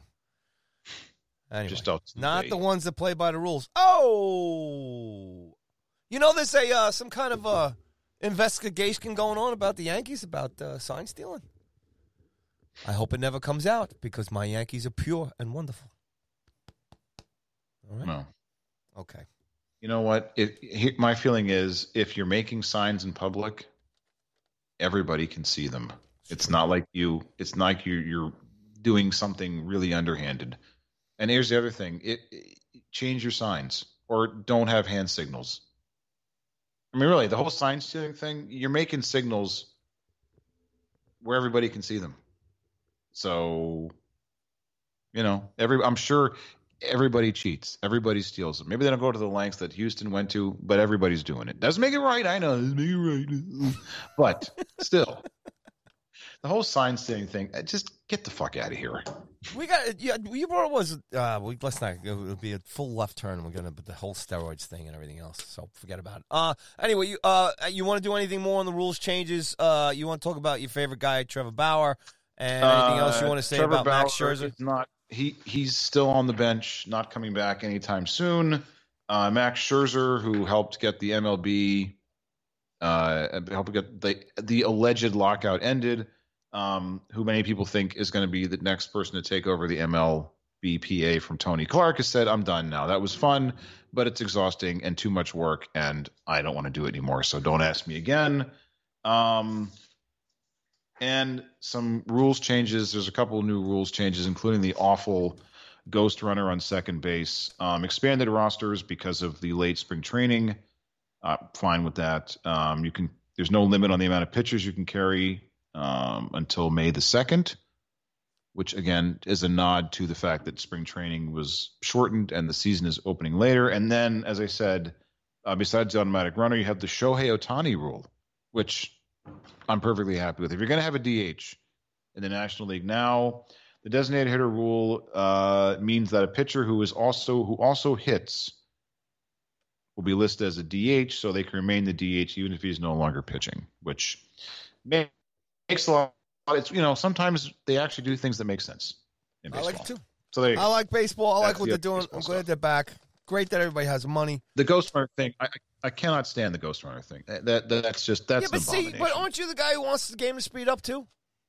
Yeah, but I, I don't. fix- I, I want it to speed up and not violate the integrity or the shape of the game. I think a, a pitch clock and yes, I'm in the minority. Robo umps. I don't think that bad calls. People that say bad calls are a part of the game are the same people that say, well, you know, bad food is just a part of the restaurant experience. Well, yeah, but you usually get your money back.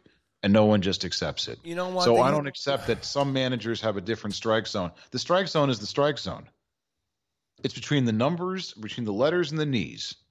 I don't want to see some ump, you know, whose strike zone is only this big and some is this big. Just get me a robot ump. Time how long batters step out of the batter's box. I love the stories a couple years ago. The it was a pitcher for the Phillies, I think, who just started throwing the ball because he was right and the batter was out of the box. I love that stuff. Let's go. Just keep the train moving. One pitch after another. Don't step off the mound and run around like Gio Gonzalez used to do. Don't get out of the batter's box and adjust yourself 5,000 times. Here's the pitch clock. You step out of the batter's box. That's a strike. You're done. Boom. Pace of play improves. It's not the game is too slow. I like the fact there's no clock. It means you always have a chance to win. You also always have a chance to lose, but that's for the, the glass half empty people. But this, there's just too much sitting around and doing nothing. Too much look at me and too much histrionics. Robot umps, pitch clock, let's go, let's do it. Boom, done. Games are shorter. Come on, who's with me? Commissioner Cutie over here. I love it. I agree with the pitch clock, But buddy, man, what do you have against umpires? These guys got to feed their kids. And if you know if they bring in robo umps to the major leagues, think of all the little league teams, the softball umps. They're going to bring. They're going to wipe out a whole generation, a whole workforce force of of That's- it's umpires just- who need to feed, who need the little extra cash on the weekends. It's just one guy. You have umps. Ah, have no, you can't. No, base, then there's going to be a base. close call at third, close call at second, the ball deep. So ah, come on, man. But that's but you know what? That's the compromise position. There will always be judgment calls. Okay, but what I'm saying is like in tennis, they have you know, they have the robots now to say if the ball is in or out. You don't have to look at the chalk line anymore, but they have a definite line where balls are out and balls are in play. Same thing in baseball. You've got a foul pole. Hits the foul pole, it's a home run. This side of the foul pole, it's foul. This side of the foul pole, it's fair, et cetera, et cetera. But it's the same thing with a strike. A strike is always between, it's over the plate, between the letters and the knees. Well, what if you have a tall guy and a short guy and a mid-sized guy? It changes. Well, but it's still the strike Well, zone. well, what's your what are you going to do there? The guy, then there's going to be a guy who has to press a button to lower the strike zone. Correct? Oh no, not a button. Uh, that's better than some guy who's like, "Nah, you know, this this for this batter, my strike zone is this big. This batter has tried to show me up, so my strike zone is going to shrink. You know, some guys might get offended. Though. You know, maybe a short guy. I'll you know, short guy gets in there. Altuve gets in there. Maybe he doesn't want to be on national TV. When hold on, we got to shrink the strike zone for the low guy. No. I'm just saying, maybe okay, fine, maybe no robot arms, but the pitch clock and like the enforcement of the batters staying in the batter's box. I'm not saying if a pitch comes at their head, they have to stay in. You what? I think they're getting better at that, but I, you know, I like watching the guys switch over the gloves, the Get stances, get in there. It's part of the game, man. It's style, it's charisma. Like I love Right. the way Rizzo gets in there with his, his bat and his stance. I mean, I like that. Mm-hmm. It's a thing. They're getting ready. I gotta flip. I gotta un. Fine. I, when you first get up, when you when you stroll in from the on deck circle into the batter's oh, box, strolling. That's a little slow. Okay. you want to make How about you got to run in? You want you, look. I'm not all for the who is who We're the never gonna reliever? win here. Nobody's gonna win. Who was the reliever that used to run from the dugout all the way to the mound, or from the bullpen all the way to the mound? Who was that guy? You remember I'm talking about? He was a I- he was a I- closer. I can They made a him, big can't production of him. sprinting all the way from the bullpen to the mound. You want to make a, a show of your first appearance? Great. You know, you get to the batter's box, you adjust yourself, you swing the bat around your head, you say your Hail Marys, you cross yourself, you kiss your Star of David, whatever you're going to do. Same thing with a pitcher. You want to sprint out to the mound from the bullpen with gazelle like strides, although I think they should bring back the bullpen car. That's something else that Commissioner Oh, I Kennedy missed that too. is going to want to do the bullpen car. But whatever. After that, let's it's just let's get down to business. Okay, one, two, three strikes are out, just like Bugs Bunny said. And next thing you're gonna say, uh, eliminate the seventh inning stretch and the song "Take Me Out to the Ball Game." No, No, popcorn or nuts at the game. important. Commissioner Robert All of Cuny that- is worse than Commissioner Robert I have spoken. That's why I'm doing this, and I'm not presiding over Major League Baseball. Good stuff. Sorry, sorry. Okay, y'all all set there. I'm ready. I'm ready for the DOT dubs. We're ready to jump off the. Uh, oh, you don't want to talk about the NFL broadcast boots? No, we can do that next week. All right, that sounds like fun. All right, the N- pal. as far as the last time I checked, we got months before the season begins. We can talk about that next week. Right. And and probably most people like me don't really care. Probably not, but you know what? I do. and so I get All to right. talk about. All right, ladies and gentlemen, it's that time. It is that time. It is. Time for the Dope of the week. That's awesome, dude. And here's something people do care about. That's right, everybody. The dope of the week. You know, the Gags Gang and I, we've been working overtime lately, and we got another good one for you today. The Gags Gang and I spend countless hours each week in the basement of the Go Sports Media Complex to come up with each week's winner, and you can, Mr. and Mrs. Honcho listener, for absolutely no reward save for our undying respect and gratitude, help pilot the show by nominating your own dope of the week. Use the hashtag DOTW on Twitter uh, at Cuthbert Live, at Bitter and Rage, at Sports Honchos, at Go Sports Media Co. And who will be carrying the mythical Sports Honchos Dope of the Week cup around the ice rink of shame this week? one of my favorites. Rex Chapman, CBS and Turner College basketball analyst, CNN Plus personality, and pretentious Twitter fraud. Way to go, Rex! Sorry for that last bit. I just think he is one of those guys who forgot his roots. He comes across as a man of the people and as a humble man, grateful for second chances in life, and then only responds to or even acknowledges people with a certain measure of fame or celebrity. He is a carpetbagger in the world of social media who made his bones stealing other people's tweets. Okay, okay, that's enough of my bitterness. And now let's stay focused. Uh, Rex Chapman was a high school basketball phenom in Kentucky. He received every imaginable honor for a high school student and then stayed home to play two outstanding years for the University of Kentucky Wildcats. He was the eighth overall pick by the Charlotte Hornets in 1988 and went on to play 13 pretty, pretty good seasons in the NBA. Following his playing days, he continued working for NBA teams until his life took a dark turn. He became addicted to opioids during his playing career, an addiction which culminated in a couple arrests and a stint or two in rehab. However, since 2016, Chapman has been clean and sober and has turned his life around. He has gained a lot of notoriety and become something of an internet celebrity with his block or charge bit on Twitter. A million followers later, Chapman is a certified social media influencer. Yuck City on that phrase, by the way. He capitalized on that on that internet fame with a podcast because everyone has a podcast. His own show on CNN Plus and a gig on CBS and Turner Broadcasting's NCAA men's basketball tournament coverage. It is a great comeback story, and everyone loves a good comeback story.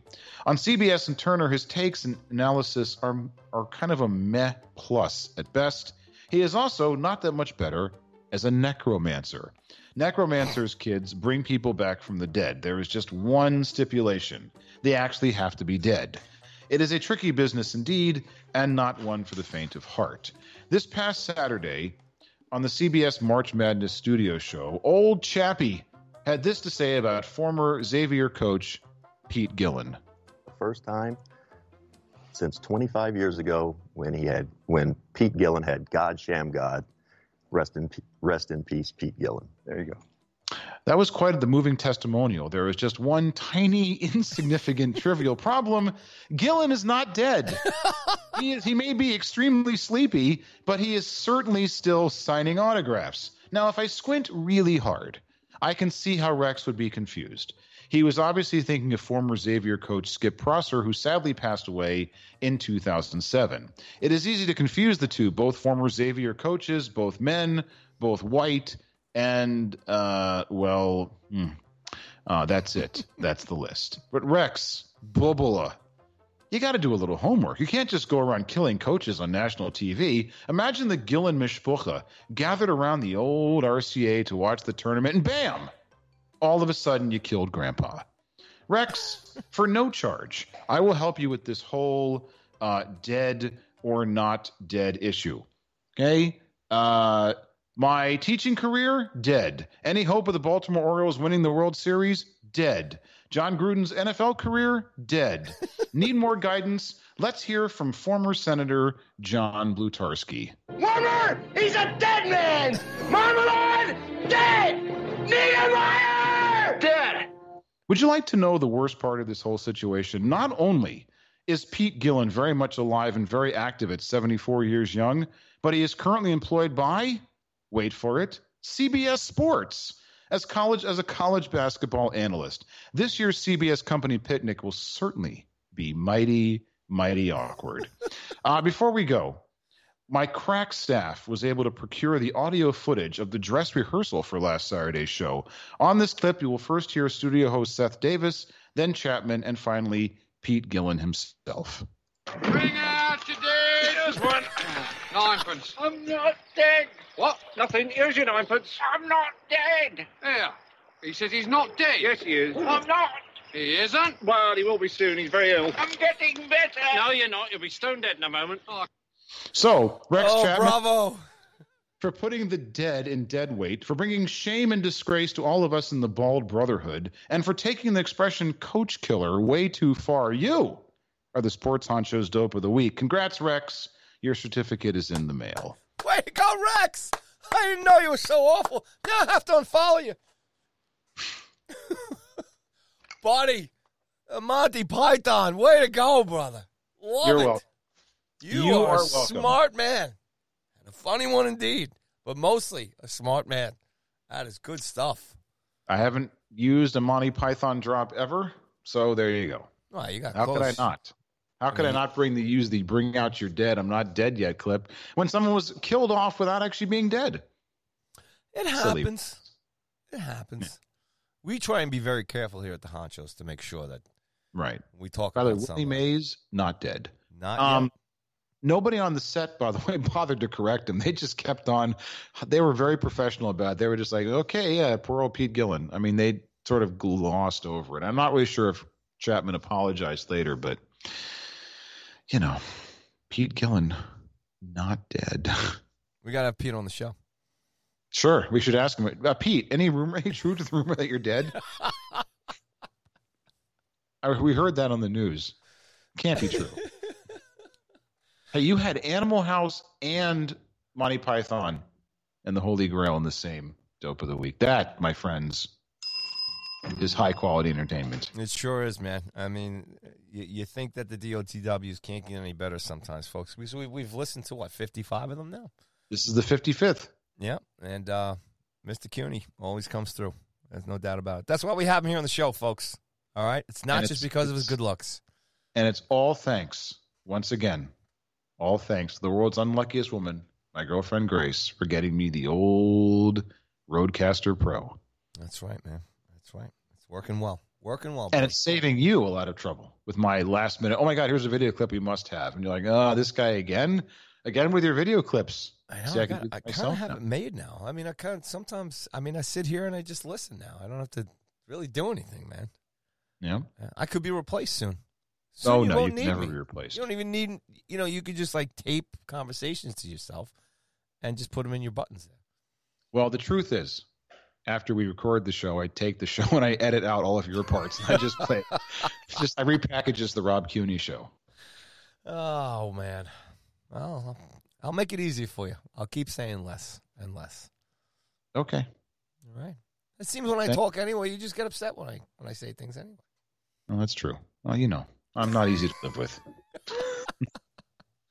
All right, my friends and friendos out there in Honcho's lands.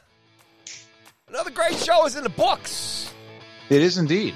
And it's and it's oh, it's still two hours. Oh, all right. Yeah. Sorry, we're never gonna get past the two hours. Wow, we need help. But anyway, do. we do this all because of you, ladies and gentlemen. Because you keep listening, keep following, you keep subscribing. Big thanks to the Dean Blundell Network, as always, for keeping us a part of their family. And to all you good people out there, stay safe, stay healthy. Mr. CUNY, please say adieu to the good folks out there. Well, it's that time again. Time to wrap things up. As always, review, rate, subscribe, follow.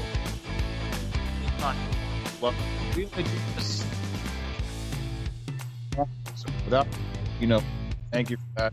It's going to be another great week. If you see Willie Mays or any member of the Mays family, big hug, kiss on the head, open mouth kiss if you're feeling saucy. I don't know. You do you. But please, this weekend, be nice to each other. Be safe out there. And as always, peace. Well done, Mr. CUNY, as always. And your sponge hachos are out of here, baby. Till next week.